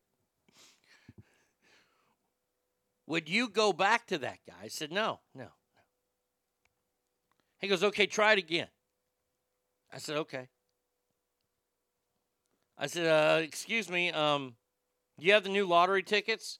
Oh, you mean the red, white, and blue ones? The ones that are doing doing this, this, this. Oh, hold on a second. Let me go get those for you. And he goes, Now, would you would you come back and shop with this guy? I said, Well, yeah, he's friendly. And he looks at the fucking mumbler and he goes, he goes, Do you have anything to say? And he goes, There are new lottery tickets? Hand to God. Hand to God. He said, There are new lottery tickets? I about fell off the fucking chair. That was the greatest line I've ever heard. Next to me, I want to be a race car driver. When, when, when I heard there are new lottery tickets in this made up scenario of a convenience store, but it doesn't end there. So we get done with the group, and I go sit in the cafeteria, and I got all my shit packaged up. I'm getting out, right? Well, the mumbler comes up to me, and he's going to talk to me. I am shaking in my fucking boots. I figured he was going to slash my throat because I'm leaving. And he wanted to be out. And he walks up to me and he sticks his hand out to shake my hand. And I'm like, I better shake his fucking hand. I shook it, and, and I mean, powerful grip. We're talking, if he was free, he would drive an extended cab truck that was raised to the roof. I mean, he was overcompensating, obviously, with his handshake. He goes, Hey, man, I just want to say thank you. I know you drove all the way from Houston here to help me out, to break me out, but I'll get out soon. And I'm sitting there going, Okay, man. Okay. Because I, I you don't know how much I appreciate it. I mean, you drove all the way here from Texas. He's saying this because I'm wearing a Willie Nelson Texas shirt. I said, Oh, yeah, yeah. He goes, Yeah, I'm going to be back in North Carolina soon. So I just want to say thanks. He walked off. And I was safe. I was like, Get me the fuck out of here. And as soon as those, those doors opened, I saw my dad. They let me go. Oh, I go, Where's the Copenhagen? Sal's like, I was like, Give me the damn Copenhagen, woman. She gives me the Copenhagen. I put about the whole can in my mouth. I'm like, oh, this is good.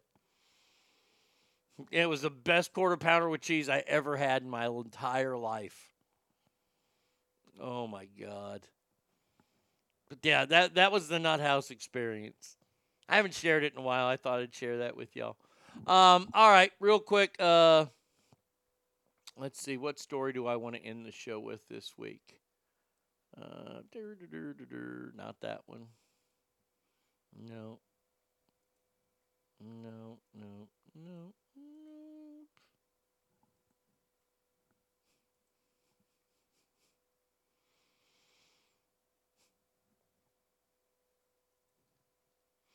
This is the one I'll end with. Um, let's see here. Let me let me get the right music here to play. Uh, we need we we need some uh some down home, good old. Uh, there we go.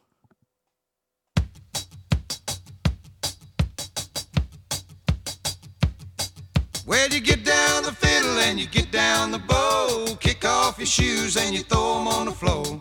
Dance in the kitchen till the morning light. Woo! Louisiana Saturday night. We going down Louisiana way, baby. And let me tell you, there's an arrest in a Tupac case. Wait, Suge Knight? Did they rearrest Suge Knight? Hold on a second here. Let me let me see. Is that where's that at? Is that on TMZ? Uh, TMZ saying here. Tupac Manning arrested connected murder. Uh, Duane Keith Keith D Davis was arrested Friday morning on charges. Davis certainly is a new name when it comes to the murder. Okay, so there you go. Former Crip, a former gang member. What? You're kidding me. You are kidding me. A former gang member committed a murder. Oh. No, I think is Suge Knight dead? I thought he was still in prison. I'm not sure. And and by the way, not, I know that Suge Knight used to listen.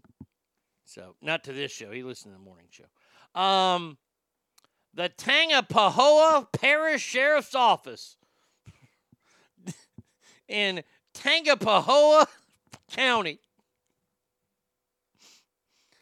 Well, they're angry that a teacher in the Tangipahoa Parish school system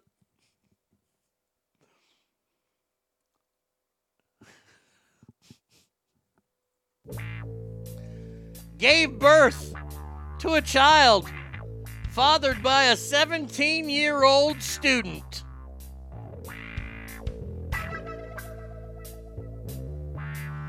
Sheriff Daniel Edwards complained, uh, uh, confirmed the department was looking into the allegations and refused to release additional information due to the age.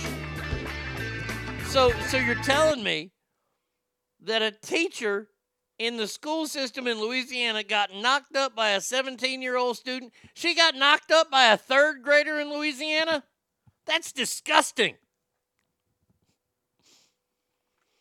Um, quote, i.e., while we cannot share the specific details regarding the information, we can confirm that the allegations were dealt with properly. And the investigation process has been rigorous and thorough. It's like eating the belly out of an alligator ass in first, if you know what I mean. The teacher has resigned from her position, and her position was doggy style, baby. Wow. This teacher wins. This teacher is the greatest next to Mary Kay, uh, Mary Kay Letourneau, right? Oh, no, no. Wait, wait, wait. That was the chick who got shot. Who was the one that, that, that, that had the baby and then the kid raised the baby? I ain't talking about the damn Adam Sandler movie, the one up in Seattle. Because this gal sleeps with the kid and gets the trophy. That's how good she is at fucking. She got a trophy.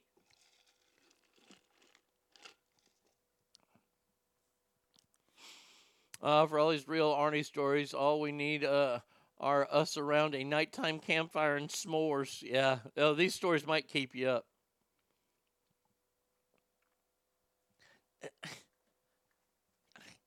You know, hon, you're you're, you're a teacher. Mary, it was Mary Kay Letourneau. Oh, okay, good. I got that one right. You would think that a teacher would probably make sure he's wearing a condom. You would think. Hey, you got a condom on? Oh, yeah, I'm wearing a gator condom, baby. This is what my daddy cousin gave me. He said he used it and I was created. That was Mary Kay and her student Billy or something like that. Yeah, he had he had some kind of weird name. He he probably related to one of Angelina Jolie's kids. Mage probably knows him. Sorry, Mage. Had to give you one more shout out in Japan this week. Uh, that is going to do it for us today, Ask Family. We will be back on Monday. That means that this weekend it is time to get it on. So if you're going to go out there and you're going to go drink and you're going to go have fun, please do. Have a great time. Tie one on. But whatever you do, get home safe. Don't drive. Get yourself an Uber, get a Lyft, get a cab, get away home because I want you back on Monday. Why? Because, see, this is the same thing. Whenever you guys walk into a room, it's better. Why? Because you guys are in there. So until Monday, y'all have a fantastic weekend. and a good, clean adios to everybody. Adios, everybody.